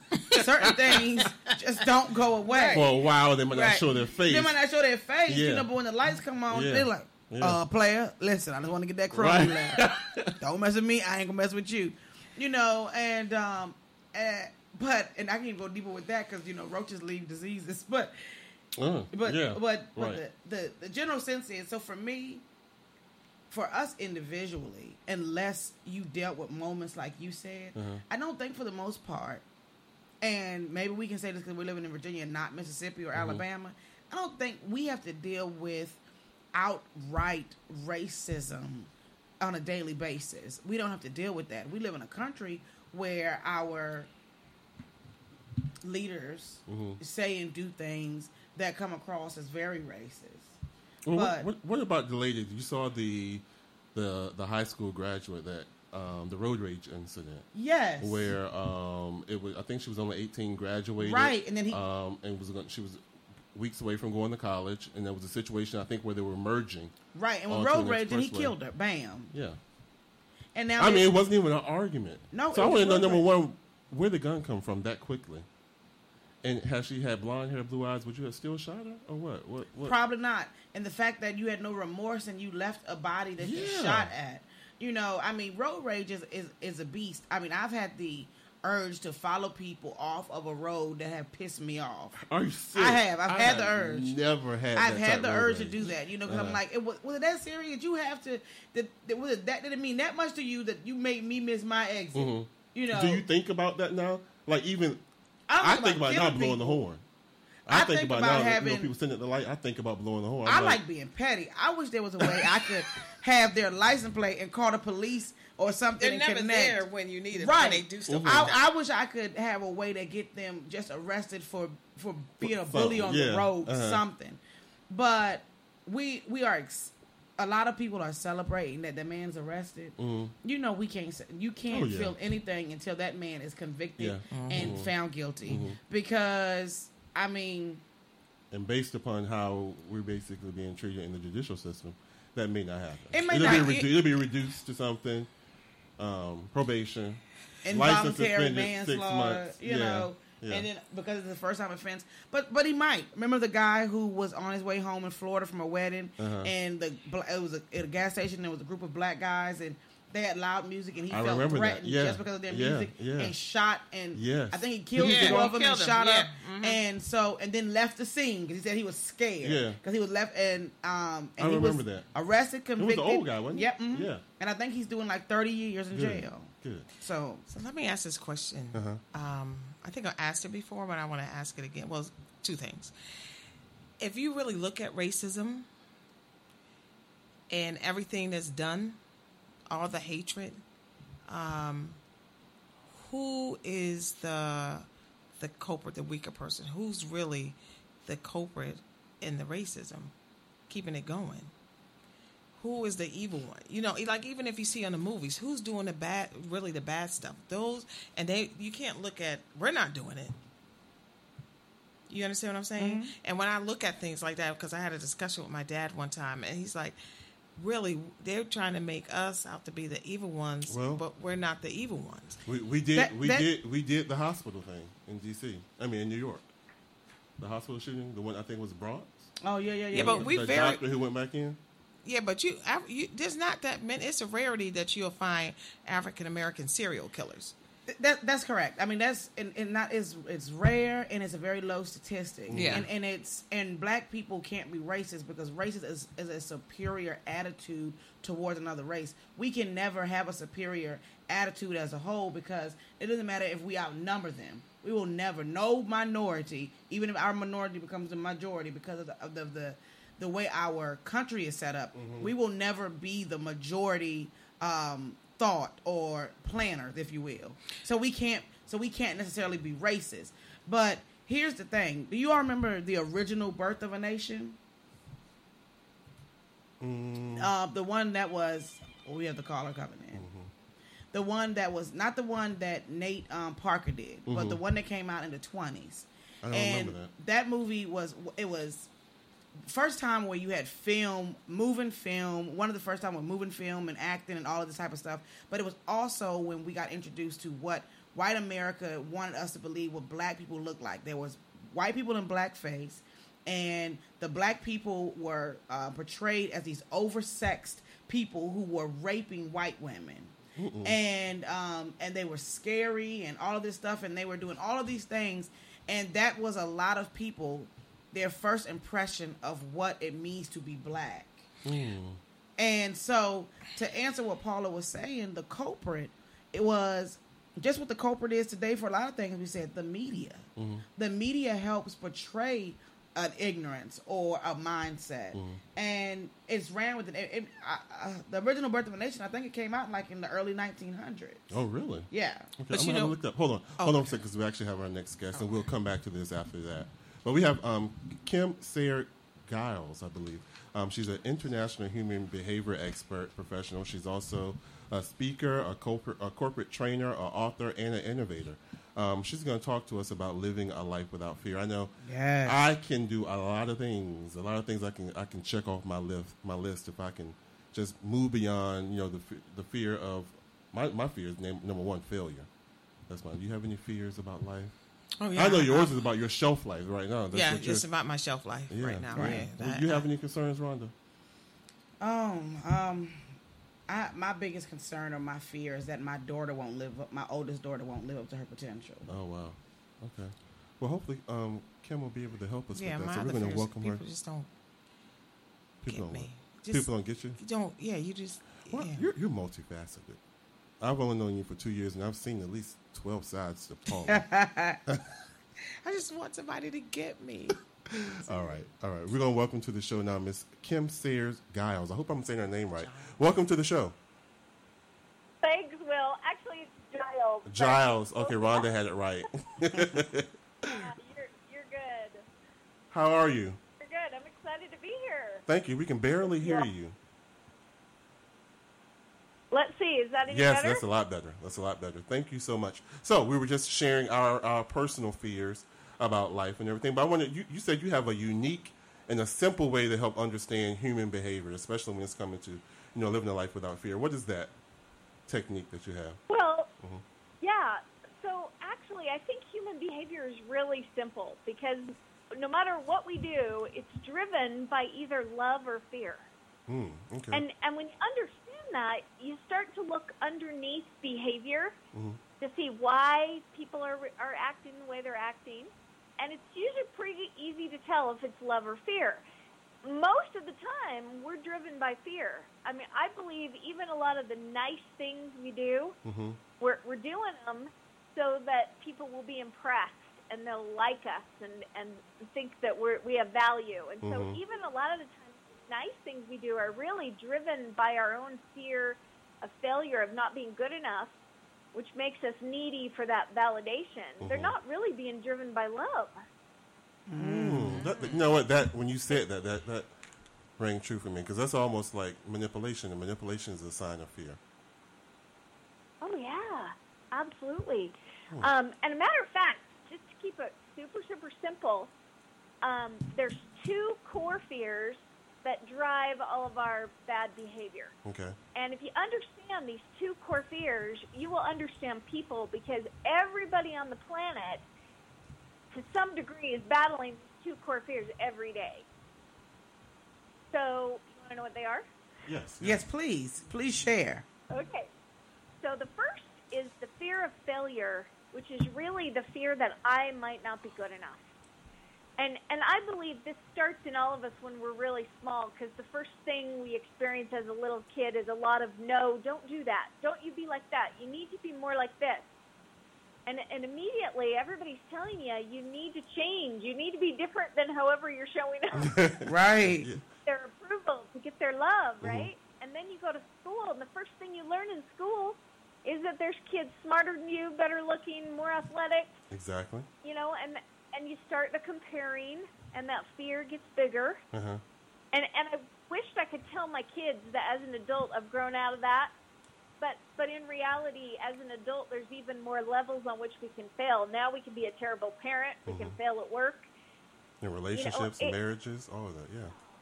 right? Everywhere. So this fear that I'm not good enough it is one that I believe everybody on the planet mm-hmm. is battling to some degree. And a lot of our bad behavior, a lot of the time that we put other people down or we like to see other people as worse than us or less than us, we like to gossip, we like to find fault. Yes. It's really all behavior that's about if I focus enough on all your bad, then it makes me feel like I'm good, right? Right. So it's it's all behavior that's covering for our own insecurities, and I I really believe that most of the time people that are mean, that are um, you know put others down, it they're just racked with this insecurity, this fear of failure, and that's really what's driving a lot of the bad behavior. So that's fear number one. Mm-hmm. Okay, the second one that everybody on the planet's doing battle with every day, we call the fear of loss. And you ask anyone what they're most afraid of, they usually say losing my loved ones, or losing money, or losing my job. You know, lo- loss concerns us. But there's lots of ways that we lose every day that are that are just more like the universe or life not giving us what we want. Mm-hmm. So if I get stuck in traffic and I'm on my way to an important meeting and I wanted to be on time, and and I'm freaking out in the car, or somebody cuts me off and I'm angry, it's because I feel taken from, and, Right. and it's it's just not the experience I wanted today. So I often feel taken from by by people, sometimes by God and the universe and life itself. I I feel mistreated. Yeah. And, and all of those loss experiences create a lot of bad behavior. And, and for, for many people, they've been taken from so much that they're just on the lookout for, for mistreatment now. And so, you know, that anything you do is going to make them feel protective or defensive or because, just because fear of loss is kind of running rampant underneath that behavior. So I always t- I always ask people think about the last fight you had with your partner or your spouse, Right. and I'll bet you that you either felt mistreated or you felt insulted Right. or that you were failing on some level.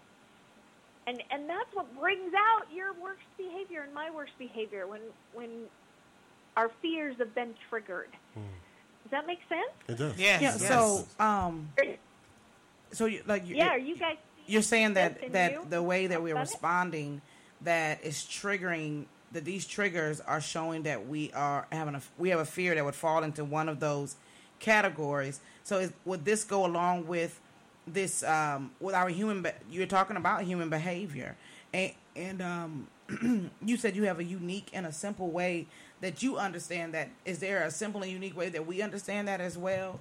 As to, is this helping us uh, face our fear or move beyond the fear? Okay, so I'm going to tell uh, two things. One, I want to, if we have time, talk about how to get out of those fears yourself so that you're less likely to get triggered and then behave badly. Okay. And I want I want everybody to be able to recognize when we're dealing with a difficult person or somebody whose behavior we don't like at that moment, and we recognize that they're they're scared. They're scared that they're going to lose out or that they're not enough, and and that that bad behavior is coming from that fear. If we understand it, we see them as scared, we'll handle it much different we, we'll know how to quiet their fear, and when we can quiet their fear, we can often bring out better behavior in them. Mm-hmm. Okay. Make sense? I think yeah. So I'll give you an example. Like when my husband comes home from work and he comes in and the kids have made a mess in the house, he might snap at me a little bit about this mess. And woo, that'll trigger my fear. Right. I can go to some. He's in the doghouse now, right? Right.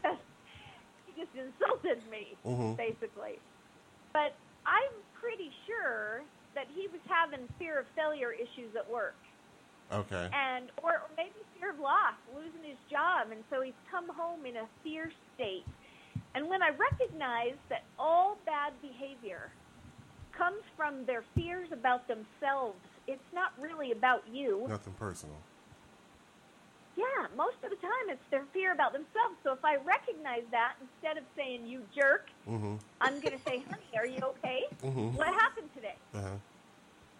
right? Because this isn't really about me. This is about you. Right. And and we know this. We know bad behaviors are projection. They're projecting hate onto other people. So when we recognize it, we can we can handle situations and relationships different. Uh-huh. I think it takes a very mature person to get because when you come in and you know you're in the mindset, and then somebody comes in and attacks you. It takes a very Mhm. mature person to be able to step back and say, you know what, this is not about me. This is about you. Right. So, I mean, is that is that really reasonable, or does it take a while to get to that point? But I don't think that that goes over well. When you say this isn't about me, this is about you, then I mean, then that might trigger something else. You know, another Well, argument. yeah, like- you're going to trigger their fear of failure, saying that you're broken, something's wrong with you, this is your issue. So I wouldn't say that, but I would understand it in myself. Because I was Then, are, are you okay? What happened at work? Uh huh. Okay. And they won't be offended by that. Okay. Okay. know, Now that makes sense. Okay? makes sense. That makes sense. Yeah, because we want to be. We our goal here, especially in relationships with people we care about, that we want to have a good relationship with. You want as much as possible to be the cure to their fear, not the cause of it. Right. Right. Right. right? So But- I want my husband instead of coming home and criticizing my housekeeping and my child raising skills, I want him to come home and recognize that I'm trying real hard and that I'm a good person and Right. and validate me and be the cure to my fear, not come in and be the cause of it. Right. I just had this conversation on the way here, didn't we? Will? Yeah, you did. You Pretty, pretty much. You know, don't um, criticize. You know my my shortcomings. Right. You know, it, just embrace, just embrace me. You know, because we all have shortcomings and we all have fears. So when you're, like she said, when you know you're attacking me about my shortcomings or you didn't do this, you're not doing this, you're not doing that, you know, it does put a, a, a fear in you like, um, do you know, to think that you're not doing, you're not a great person. You know what I mean? Because they're just really killing you. Your self esteem, pretty much. Right. Is that correct? Absolutely.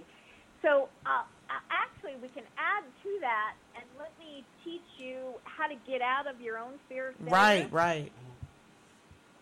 Are you open to that? Yes. Yeah, yes. we're all Abso- open. We're all Absolutely. open. Yes. This is an open. Yes. Okay, so I'll tell you from a psychology standpoint, the real reason that we're all afraid we might not be good enough Mm-hmm. is because it, there's a foundational belief that you've accepted that creates it. And the foundational belief is that you believe your value as a human being can go up and down. Now, what I mean is, we all kind of bought into that if we could just lose weight, make more Mm, money, be mm. more successful, our value would go up. Yes. And then we could finally feel good. But if you believe it can go up, you also believe it can go down. And that means every mistake you make, every believe that. pound you gain, Mm-hmm. right? We feel like it's diminished our value and Right. we feel I've like we're less than other people. Mhm. And as long as you believe that human value can change and go up and down, you also believe that some people are better than other people Mm. Okay. because those beliefs go together. Or at least the perceived value. Yes. Yeah. Let, let me ask you. Let me ask you a question. Um, when, if you are a person that you know had low self esteem, and um, then you you begin to evolve. I'll just say like a, uh, what do you call it? A- A, Butterfly. butterfly. But before you're a butterfly, you're a caterpillar. forgot about- you know, mhm. you're in a cocoon. chrysalis and with, all of yes, that. and all of that. And then you really each day you're just discovering yourself. You know, and you're finding that you you have great value. And you know because people devalue you and make you feel like you're a piece of crap really. Mm-hmm. But once you start to come into your own and your own individuality and you're just finding yourself and you have this newfound freedom and people can't see you for really what it is that you're what, what you're becoming and they want to demoralize that mm-hmm. and make you feel bad about it. And how do you deal with that Okay, so the real trick, if the problem is that you believe that your values go up and down, the answer is to decide that for you, all human beings on this planet, every single human being has the same exact intrinsic value. And that value can't go up or down. So we all have the same worth as human beings. And that means whether you're a caterpillar or a butterfly or wherever you are in your unique journey on this planet, because all of us, our journeys are so totally unique. No one will get the same one I got. Mm-hmm. But wherever I am in that journey, I still have the same exact value as every other human being. And I literally can't earn more and be better than anyone else. But I also can't be less than anybody else. And and you guys, I've been teaching this for 15 years to people all over the and and working with with personal coaching clients. And if they can make a decision that in their world from this point on, all human beings have the exact same value and it never changes, and they play with it all day, every day. Every time they do something stupid, the first thing they say is, "Oh, it's a good thing that didn't change my value." right? okay. Because my value's the same all the time, no matter what. Mhm. And and you gotta teach it to your kids.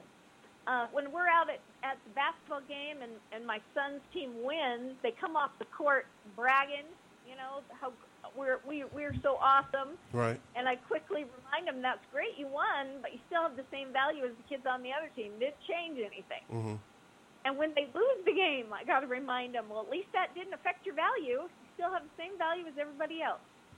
You know, now when you say that and you use that example specifically, you know, um, you're right. I mean, I agree that it does not change the esteem of um, that would be connected to my value. But in a game of winners and losers, um, you know, there is a difference. We we do walk away, one of us winning the game one of us losing the game because maybe one of us did not have a skill set that was as attuned as another. So when, when do we get into a place where it just seems like, and this is kind of like with sports because a lot of people are arguing nowadays um, that children who are, are doing sports, they are the leagues are more concerned about participation um, certificates than they are about trophies of um, most valuable players or skilled players, where we just all on this even kill that we participated. Like, as you would Oh, say, yeah. we all have the same value. But while we all have the same value, but don't we have different skill sets? And maybe my skill set, if we are in the, you know, go ahead. well, you want your kid to, to come off the court if they lost and go, okay, what do I need to do to do better? How can I Right. learn from what just happened so that I can grow? And I actually do believe that only the winners should get the trophy. Mhm. I, I want kids to be motivated, you know, to earn um, and grow and learn. But I kind of see life as more of a classroom than a test. Okay. And and think about the difference. If if life is a test, every mistake counts against your grade and your value. Mm. But if life's a classroom, you still your your teacher gave you problems to solve. You still got them wrong, and you and you need to use that to learn how to do them better. But it doesn't change your grade because this is learning time. This isn't a test. Right. It's it's. So Right. I teach my clients if you view life as a classroom, then every single experience that shows up for you is here for one purpose, and that's to grow you. And sometimes those are going to be hard experiences. Sometimes they're going to be wins and great and easy, but they're, they're all just lessons. But they don't change your value as a human being. And I, I just, I watch the news, you guys, and I look at all the problems going on on this planet. Mhm. All of them at their core are caused by certain groups of people thinking they have more value than other groups of people. Right. Right.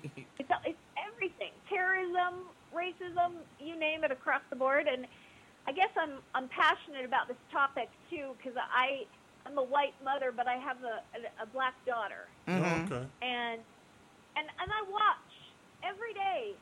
You know the way the world treats her different than they treat some of my other children. Right. And I'm pretty passionate about this idea that at our core we all have the same value and and I I really truly believe that if we all made this our policy, Mm-hmm. and I know the world's not going to adopt it right away, but if I make it my rule that everybody's value is the same, that mine's the same, it it's amazing what it does for my my confidence because I go Right. and, and try things that I used to be too scared to do because I know at the end of the day they don't change my value even if I follow my faith I still have the same value as everybody else Exactly. and I've watched my kids, and it just it, it gives them this security underneath all the ups and downs of life.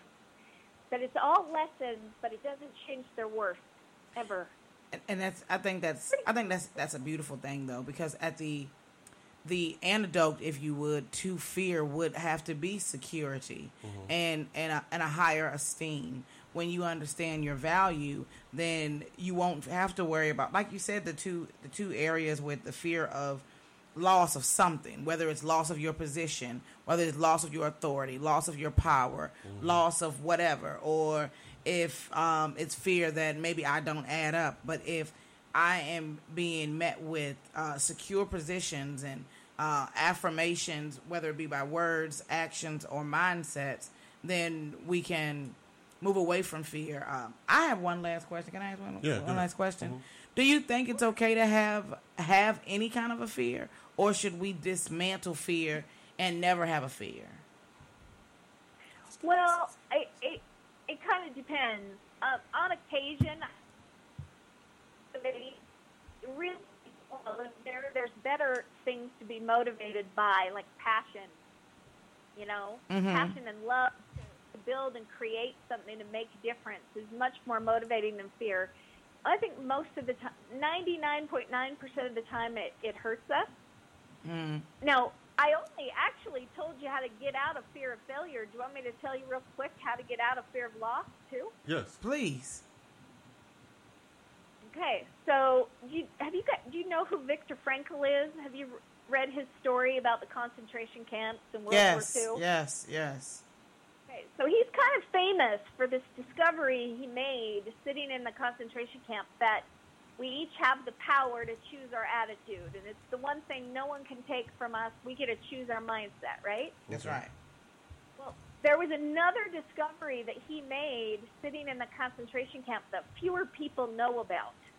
And and sitting there in that place, he asked himself this question.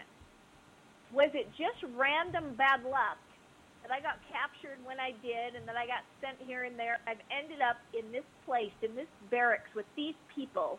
Is that just random that that happened? Or is there meaning and purpose to it?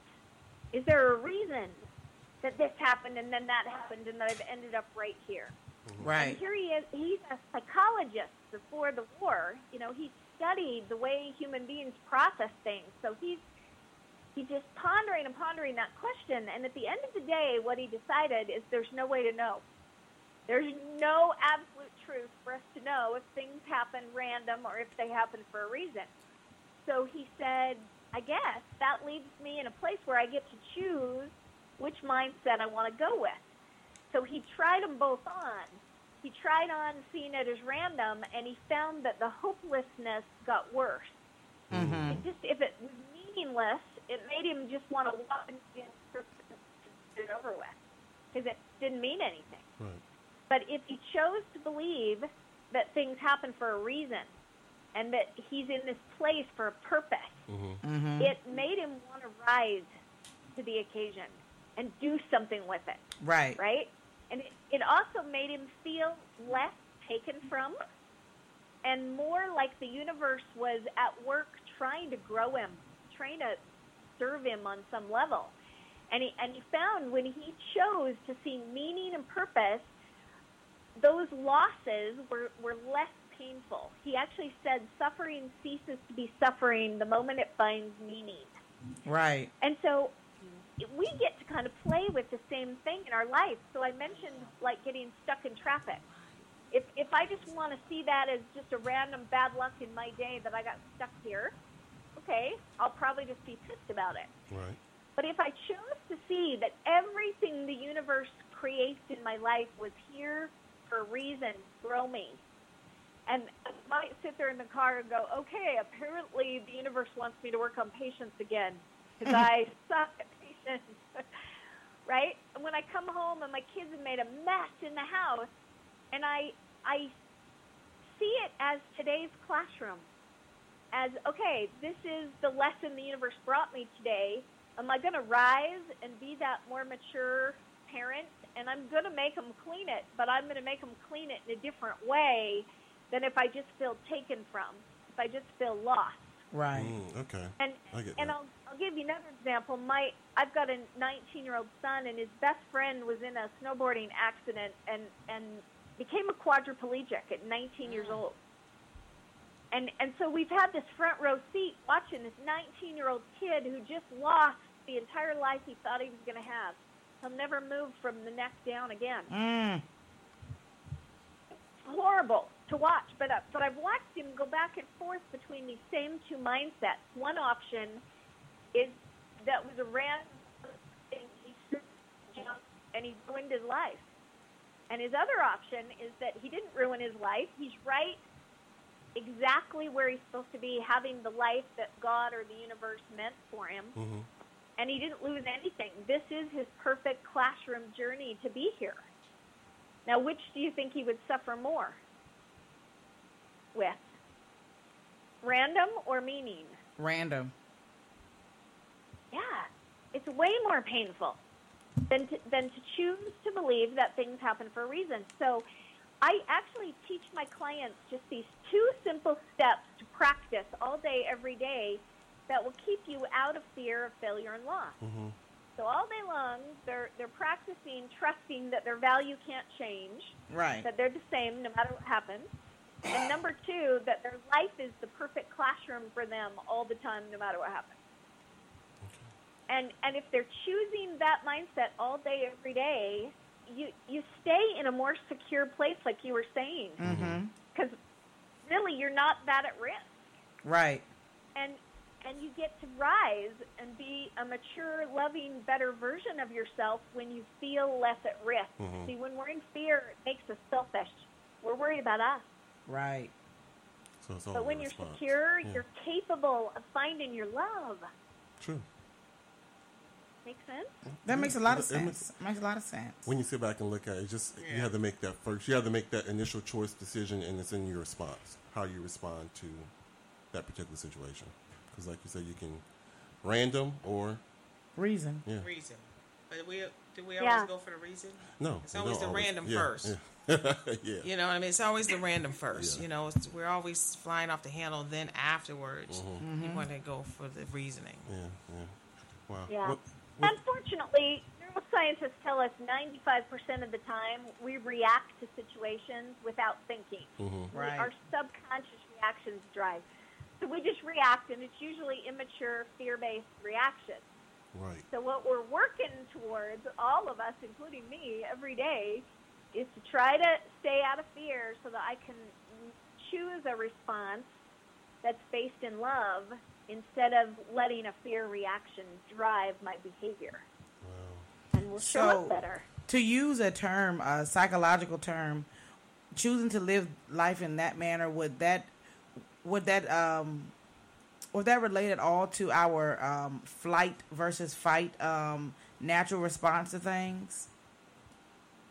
Yeah, I, I, our fight or flight response is, is all fear, both both sides of that. We're either going to hide from it, escape it, you know, get drunk and don't deal with it, or just avoid that person, or that's flight.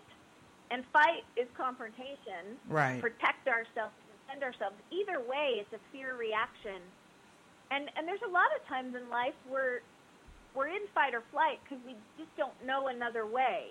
Okay. And so, you know, my job as a as a life coach and trainer is is to teach people that we do have another option. Besides fight and or flight. practice just those two things in every moment, anytime you feel yourself getting triggered, you're going to react bad. Mhm.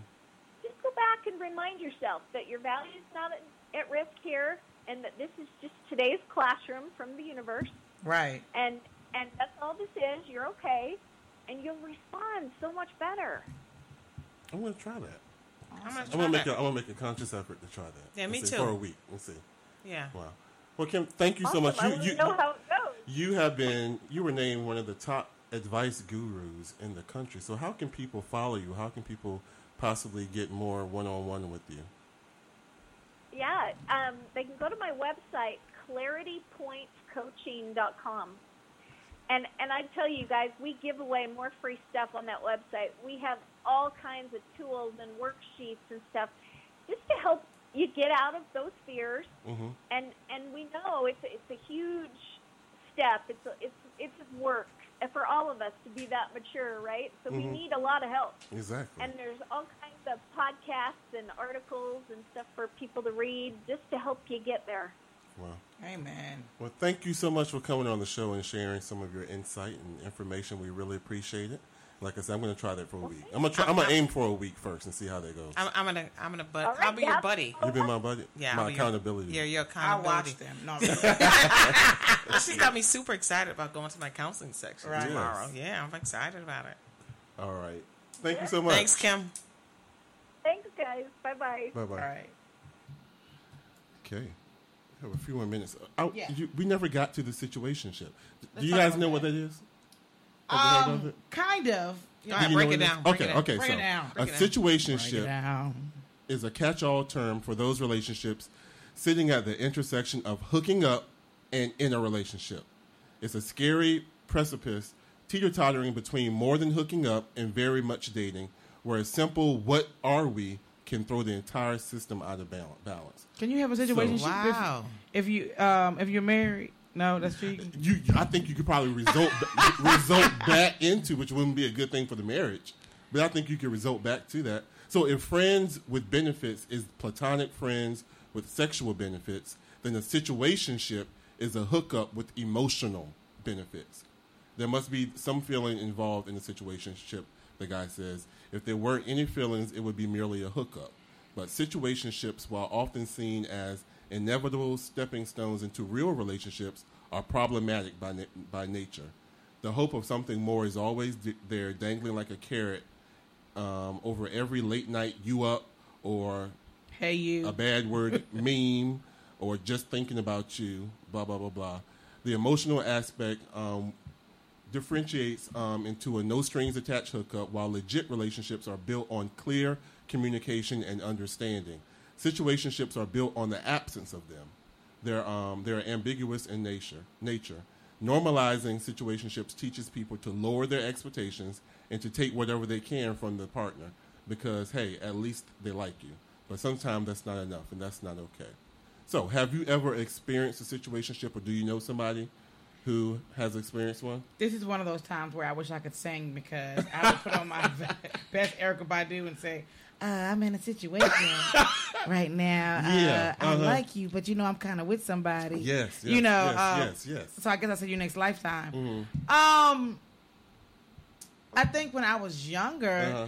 I was in situationships before we knew it that this um, funky little term was. Mhm. I think if you're grown, if I can just be blanket, I don't have much to say.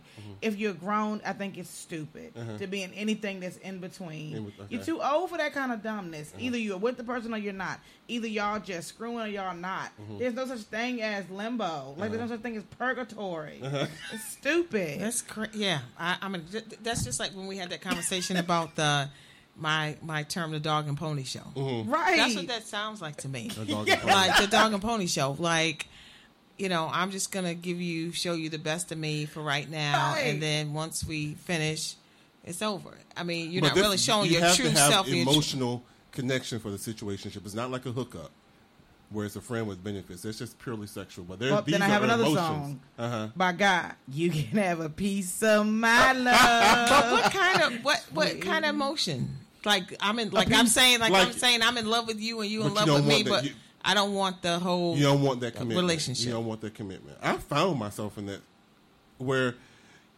to me when I try to sit there and rationalize about what am I feeling is almost you're almost what I'm really looking for, but not really.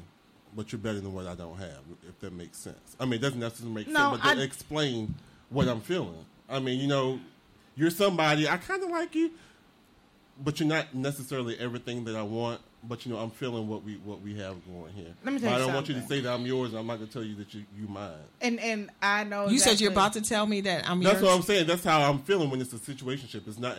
There's some emotion that I care about you. It's not all about the sex. It's not all about that. But it's not enough there where I'm going to say, okay, Well, wouldn't you call that like a start of a relationship?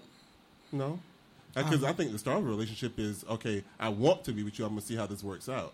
This uh, I haven't made up my mind that you are necessarily the one, but But what if the other person made up their mind and said that you're the and one? often I think often the time that does that ha- that does happen. I don't think both people. So I guess it can be a two way street, but usually I think one person feels that way and the other person is like, you know, you're who I want. As, as in my situation, the other person has been, you're who I want, and me, it's like, Well, then is that simply just dating when you're getting to know somebody? And sometimes, you know, I'm I'm getting to know you and I'm connected to you. We've shared moments. We've shared some emotional things. You've cried with me. I've told you some vulnerable moments, but I'm not really completely sure if I want to if I want to go further with you. Those are things that we kind of discover when we're dating people. You know, we don't have to Do put a you say ship that? on it. But Did that was just that? gonna be my Because- thing. Shouldn't you say that up front? But that's, this that's thing right here says, um, where a simple question, "What are we?" Can throw the entire system out of balance. So when you start asking those questions, okay, what are we doing here? I mean, what are, what are we about? That But can what's so it- wrong about asking that? Why would that throw that uh, throw What's a the monkey age wrench? group of people going through these situationships? I know. Well, you know how old I am. Well, people go. Well, I mean, mean, because because here's here's my thing. Mhm. Um, the title I of the wrote thing was, and it was in an adult magazine. So Oh, okay, it was okay, like, in, is the situationship ruining modern romance?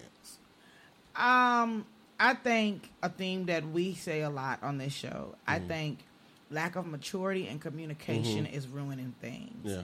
And you don't have to. When I was um a long time ago, I used to be a singles ministry leader. Mm-hmm. And one thing that we used to talk about when people were dating, we used to say this thing called tie yourself to an emotional tree. You know, if I've been dating you for um, three dates, and I don't care if three dates have happened over three months, if we've only gone out or shared time three times, I don't need to ask you where this going after three dates. But if we have been spending time and it's been consistent over six to nine months to a year, I think it's a valid question whether where you know forget maybe not maybe not the question where is this going. Here is my intentions and how I feel about you. How do you feel about me? And if that person says, "Whoa, whoa, whoa, I like what's going on here. Yeah. Why do we got to talk about what it is?" Uh-huh. Then that's your answer. Yeah. You know, I really enjoyed you, but now I got to move on. Right, because you you have to give. Don't tie up my time. Right. You see, because there might be somebody else out there for me, so don't tie up my that's, time. that's saying that you're looking you're you're looking for a commitment. But I have to verbalize whether I'm looking for one or not looking for one. I think to just be in this limbo, Mm-hmm. I I- I guess that's what situationship is saying that we just don't discuss it. We just kind of we can we know we dig each just other, but we don't. flow. But we go with the flow. Mm-hmm. We too. Y'all to make me cuss. Right, but if you, but if, but if both of them decide that that's cool with them, then mm-hmm. that's cool with it. Mm-hmm. But then if I just start to get so involved and I start falling in love with you, mm-hmm. I'm gonna like, where's this going? Because you're talking about we're a, almost a year in, and nobody said anything. I'm gonna tell you right now that I I experienced a long, long time ago Mm-hmm. that um I um was getting to know someone for the for a Mm-hmm. to few know months, you. right? Getting to know, and the first few months it was so exciting. Yeah. you know, I felt like they felt me. I was feeling them. You know, there was sexual tension, Uh-huh. but we weren't gonna go there. You Uh-huh, know, um, Hallelujah. you know, because I'm so old. Yes. One day, y'all, I found my senior book. It is so embarrassing. It's too much holiness in there. But anyway, um, Bring it. I'm gonna have to. Yeah. I'm like, oh my god, really? Mm, bring it on the I was not dancing to no hot Mhm. darn Fred anyway. Anyway, but um, and you know, we really and and the conversations were great. The things that we talked about. Then, then there was quirky things I didn't really like, but I but I liked him so much. I thought he was so cute, and I had this crush on him forever that I looked past the quirkiness. But then, as the days and the weeks turned to months, and that was all we had, there was always this attraction. But then I started to fall off because I'm like, I need more, Mhm. but I don't know if I want more with him. That's what I'm saying. And so That's what I mean. and so then I kind of I back and so what happened was what began to happen Mhm. is that you still it's kind of selfish in a way. You still want to stay connected to him, but but then you or you don't want them, but then you get pissed off if they don't want you the way you want them to want you. Maybe that's just my own thing. But I don't. It was me. You own that. Uh huh. but I didn't want a commitment with this person, Yeah, and then uh-huh. I get pissed off with myself, or I mean, I got pissed off with Uh-huh. myself. Mhm. I got tense. past tense. Right. I got pissed off with myself. Yeah. because I'm like, why am I getting angry that this person is not doing what I want them to Uh-huh. do? When in reality, I don't really want them like that. Yeah, yeah. That's not even the person I want doing it. Right. Right. You know. I got you. I'm and there. so there, I guess, in lies the issue Mhm. of being in a situation ship. Mhm. And I'll tell you what I just said earlier. I felt stupid feeling that way. and I think that this is stupid. That is Okay. that is crazy. Okay, okay, okay. What What about the silent treatment? I'm I'm the king. That uh, that's That is the the that is the that rudest ruins- thing in the world to me. I because I because it makes me so mad because I have to work at it. Right. It's and it, I I just had this conversation with my mom.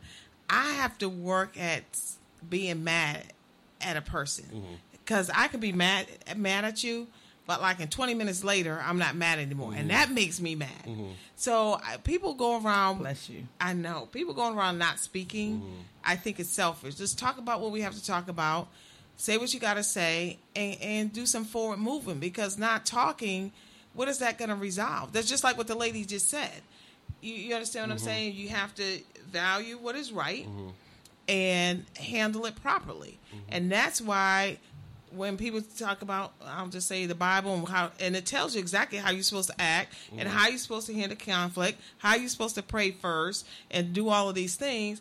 And then you see these people that do the exact opposite. Uh-huh.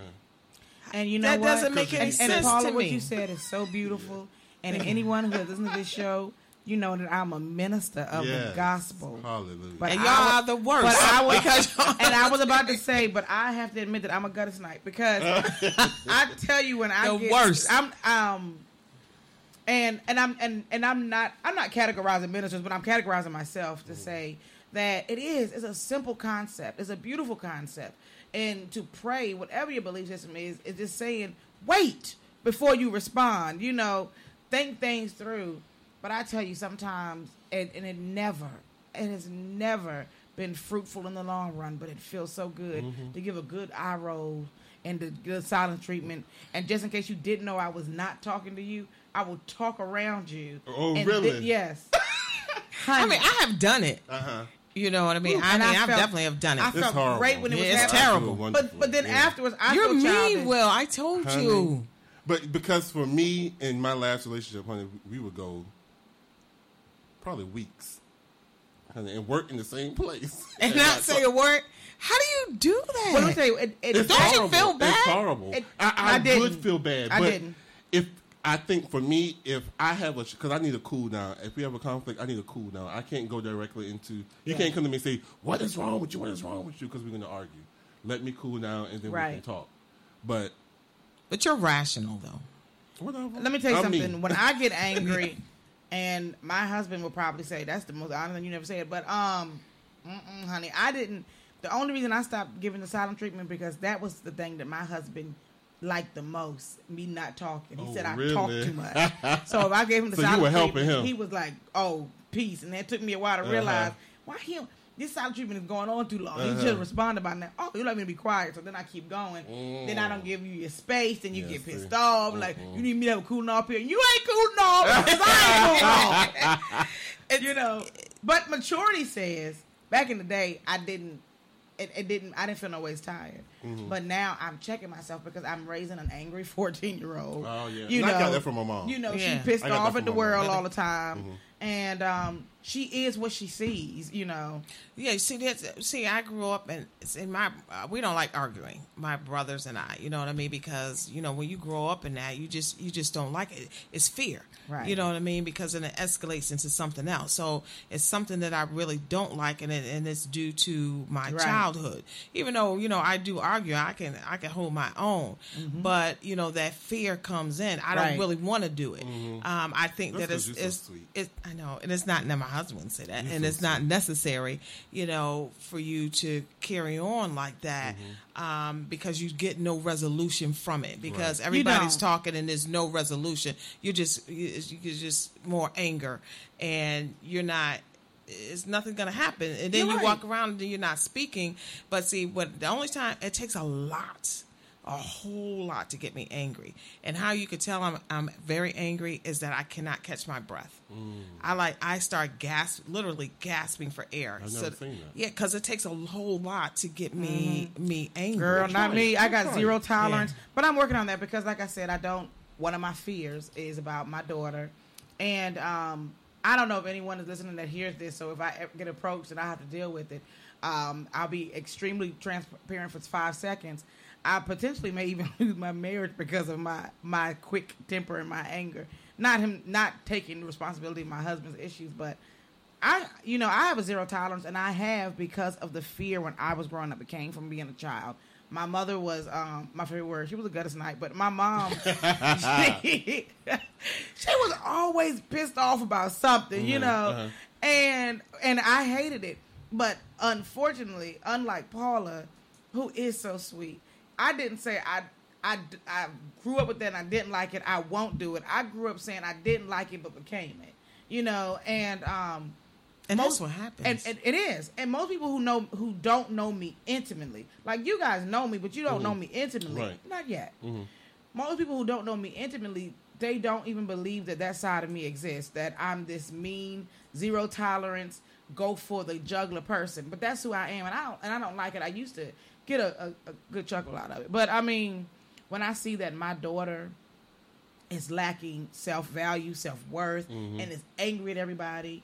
When I see the part that I've played in what could be um, the loss of my marriage, I, I think it's time to pull back and to let things go and face my own fears, whatever mm-hmm. those well they are. Face like we were talking about that today. That's why I'm saying that. But face my fears and back off. Mm-hmm. You but you know, know, I'm proud of you because that takes a big person to to admit. admit that. Mm-hmm. You know what I mean? And that's the first sign on the road of healing. You know, Yeah. because you see your reflection in your kid, what you what you did, and it's not fair to her because she can take that in her marriage, Right. And see, like when my mom was just the opposite. My mom was like the sweetest thing ever. Yeah. you see what I mean? And I've never, in all the years, I've heard my mom raise her voice. Like maybe once or twice at, at us, you know what I mean? But I've seen her take so much. And then when I've seen her coming to her own, it was just amazing. But I, I'm like my mother. You you see what I'm saying? I adopted with my mother, but Right. I, I never wanted to. I was told my mom I would never get married because of all the things that That she, she went put up- through. yeah. and all and, and she took that like a G. My mom, you know what I mean? And she's still standing, and um and she took care of my dad when he was really sick. I mean Right. that I, I mean that was commendable for all that she went through. But my mom always told me don't base my marriage on what happened to don't base that You- on what right. what happened to me don't don't do it because i was like i'm uh-uh. if it's like if it looks like that i don't want any part of that whatsoever Right, right. you know but i understand what you're saying you know what i mean and if more people were like that and backed off you know i think marriages and families would be a Right, lot better right, I'm right. s- I love I'm Okay, proud of you. so I'm glad y'all brought that up. That was good. I'll let y'all do that because I oh. need this to preface what I'm about to say. So I'm about to put y'all on the spot. The show is pretty much over, but I was sitting in my car today and I was thinking about both of you because I had to remember who was co-hosting. And I was like, oh my god, I like being around them because I've learned so much from you. So I'm going to ask each of you in our closing intimate moments, yes, sir. what, what have, what have, what have we learned from each other? And I'm going, and I'm going to start it off.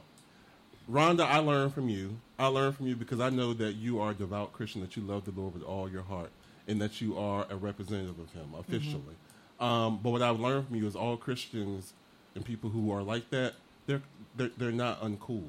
Right. Because I Oh. know you. I've learned you to be really cool. Somebody that I can talk to on a real level. But I also respect your position enough that there are certain things I'm not going to say around you and do around you. Amen. So I recognize your anointing. That's what I've learned from you. From you. And Oh. I have learned this, and you probably didn't think I listened to you, but I've listened to it. I haven't operated or um, done it in the, the in the setting that you want. But I learned from you that when things are going wrong, don't always run away. Um, you know, a situation when I wanted to leave something, you were like, "Well, you, we can't always run from a situation."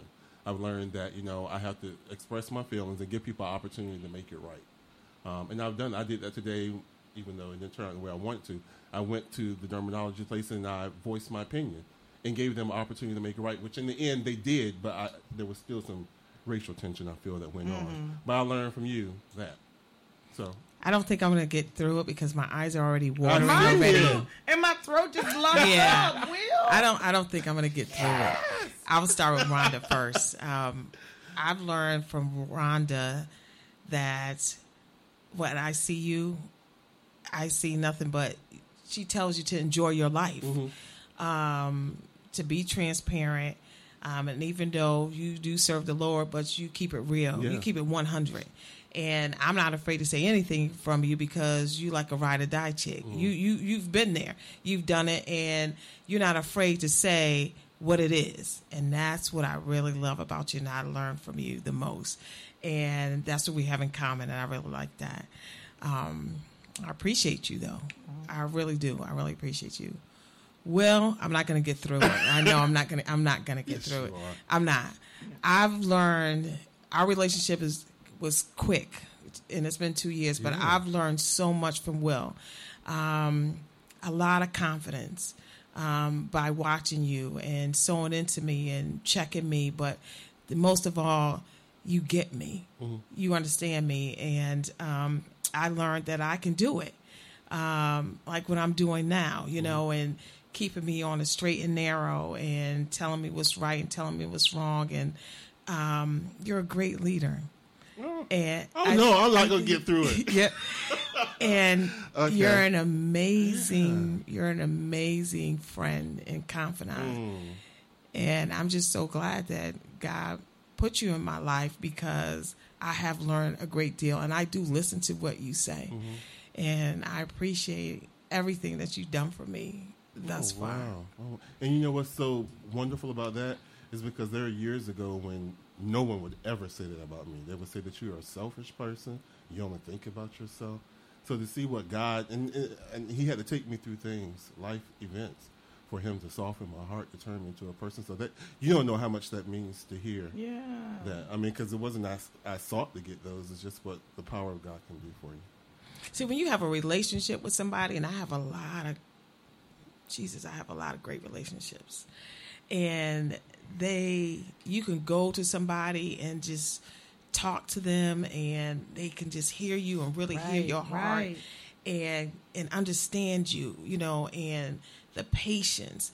Um, friendship is just awesome and amazing and everlasting, Yeah. and and that's what I feel. Wonderful. That's what I feel about you. Y'all all much. I'm gonna say nothing. No.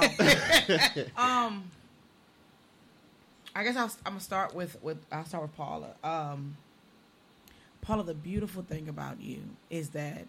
Um, you know the phrase that there's more to it. Um, don't judge a book by its cover, Mhm. and that it's more to, to is more than what you see, and it truly is. You know, when I first met you, I didn't even know what to expect. I didn't, you know, I thought you were the restaurant owner, you know, trying to get everybody together so we could be quiet on the set, you know, and I mean, when people say you're a jack of all trades or a master of none, but everything that you set your foot to, Mhm. your hand to, the plow, you know, you you unapolog- unapologetically do it.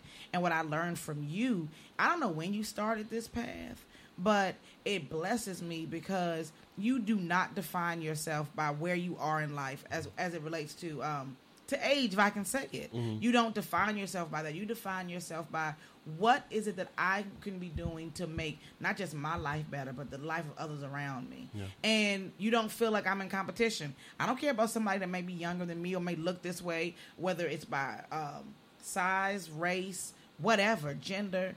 you know, and um, and you're so opening, like so open. You can talk about anything. You know, what? Remember that day we went to Yeah. Starbucks, Mhm. and you and I prior to that moment had never had any. We were we were surface, you Mhm. know, and and I said I don't know what it was that made her feel that she could be vulnerable enough with me and tell me something so that I would be able to pour and tell you and then always checking on me. And I know I haven't um called and- good. you know, but to know that somebody is there for you without even knowing you, you know. And so what I learned from you is to that it's okay to reach into love and to care people even if you don't even you don't have a history with them. Mhm. And I've learned that whatever it is that you're doing, nothing should stand in the way, you know. Which is the same thing that I learned from you, Will.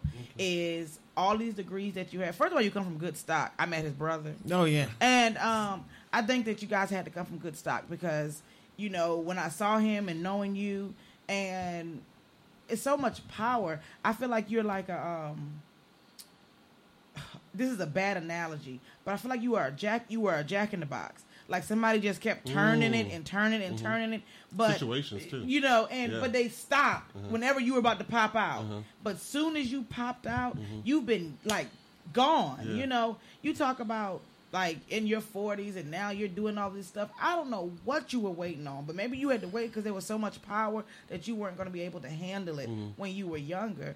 But it encourages me because I don't have my college degree. You know, um, I have these children, and you're always affirming me. Mhm. And you affirm me two ways. One, by your own life, you know, because, you know, you don't st- you you're you're starting so to speak Right. but you're competing with these kids who are coming from high school straight to college Yeah. but you still here you done graduated and you still got your show going on Mm-hmm. you do it all so that affirms me because if you can do it i can do it but you affirm me because you always tell me how great you think that i am Oh, yeah. even if i don't think that i Mhm. am Uh-huh. and so um, I've learned from you that um, that God has definitely blessed you to be in a place of influence. And um, I really echo what Paula said. You are an encourager. You are a major encourager, and you are selfless. You Thank know, you. I mean, I'm glad we didn't know you when people would have said otherwise. Yeah. But if I'm a if I'm empty, which I was before I came here today tonight, you know, I was a little empty. My my cup is overflowing being with both of you. You Oh, know, wonderful. um, Paula, it's not many women that we don't you don't always, especially black women. Like when we agree, we agree. But a lot of black women, when you disagree, you pissed off. Now we got a personal issue. You ain't have to agree with what I said, but that don't mean you got to stop liking me. No, you know, and you don't ever do that. And I love that we can have.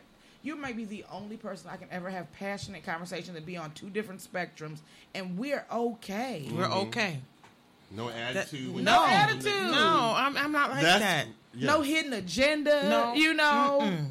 I'm really transparent. I'm very transparent, and what you see is what you get. Mm-hmm. It is wonderful. and, that's that's just me. I love Ah, you, Will. This is good. Love y'all. I love love you, y'all. But you know what? The, the key to that is I know that I don't. Ha- I'm working on my personality, but I know smart business people. If they don't have it, they'll surround themselves with people. So if you'll Mhm. realize it, you and Paula are my number two people, no, two number one people that I have on the show. Right. Because you guys are amazing in my eyes. So whenever I know that I need that strength, I'm going to call. Rhonda and I'm going to call Paula. And now Caprice, she's. I mean, I've always had good. I select people based on what they can bring to the show. Right, right, right. But you guys are amazing, um, and I, I, I'm I'm so grateful. Like I said, we won show of the year. I didn't win host of the year, but we won show of the year. Right, you guys are an intricate part. So I thank y'all. You welcome. Um, see you on the 26th. That's the Yes. last show. We're gonna have fun. We're gonna have a party. We're gonna We have bring some food. cupcakes. We bring, Well, I'm gonna Yes. crash it if y'all Yeah. having food. yeah, yeah, come crash it. Yeah, Maybe but Mr. B will come. Oh. okay, that's right. Yes. So until next week, everybody be blessed. Be blessed. Be blessed. Great Thank you show. for listening That was a to great Let's show. Face It with Will Strayhorn and Friends. Please be sure to visit us on the web at letsfaceitradio.com and at Let's Face It Radio on Facebook for the latest in show information and exciting, innovating ways that you can be a part of the show. So tune in next week. Same. Macy's Backstage has everything to help you get a fresh start, including active gear from brands you love Reebok, Fila, K Swiss, and more. Hurry in and find the best booties of the season, starting at $19.99. And pamper yourself. Bring the spa home with fragrant candles, aroma diffusers, even salt lamps, starting at just $5.99. Best of all, look for incredible markdowns in every department all month long. Macy's Backstage, off price, on trend, arriving daily. Find your store at Macy'sBackstage.com. What's in store for your business this week at Staples? Cases and cases of confidence. Staples can help give you the confidence that your business is ready for the year ahead with all the supplies you need. Like paper. And right now, when you buy a 10 ream case of Staples multi-purpose paper, you get one free. So you can be confident you're ready for whatever business comes your way. Buy one case of Staples multi-purpose paper, get one free. Now at Staples, where there's a whole lot in store. In store only, limit 10, valid through 1 5 19.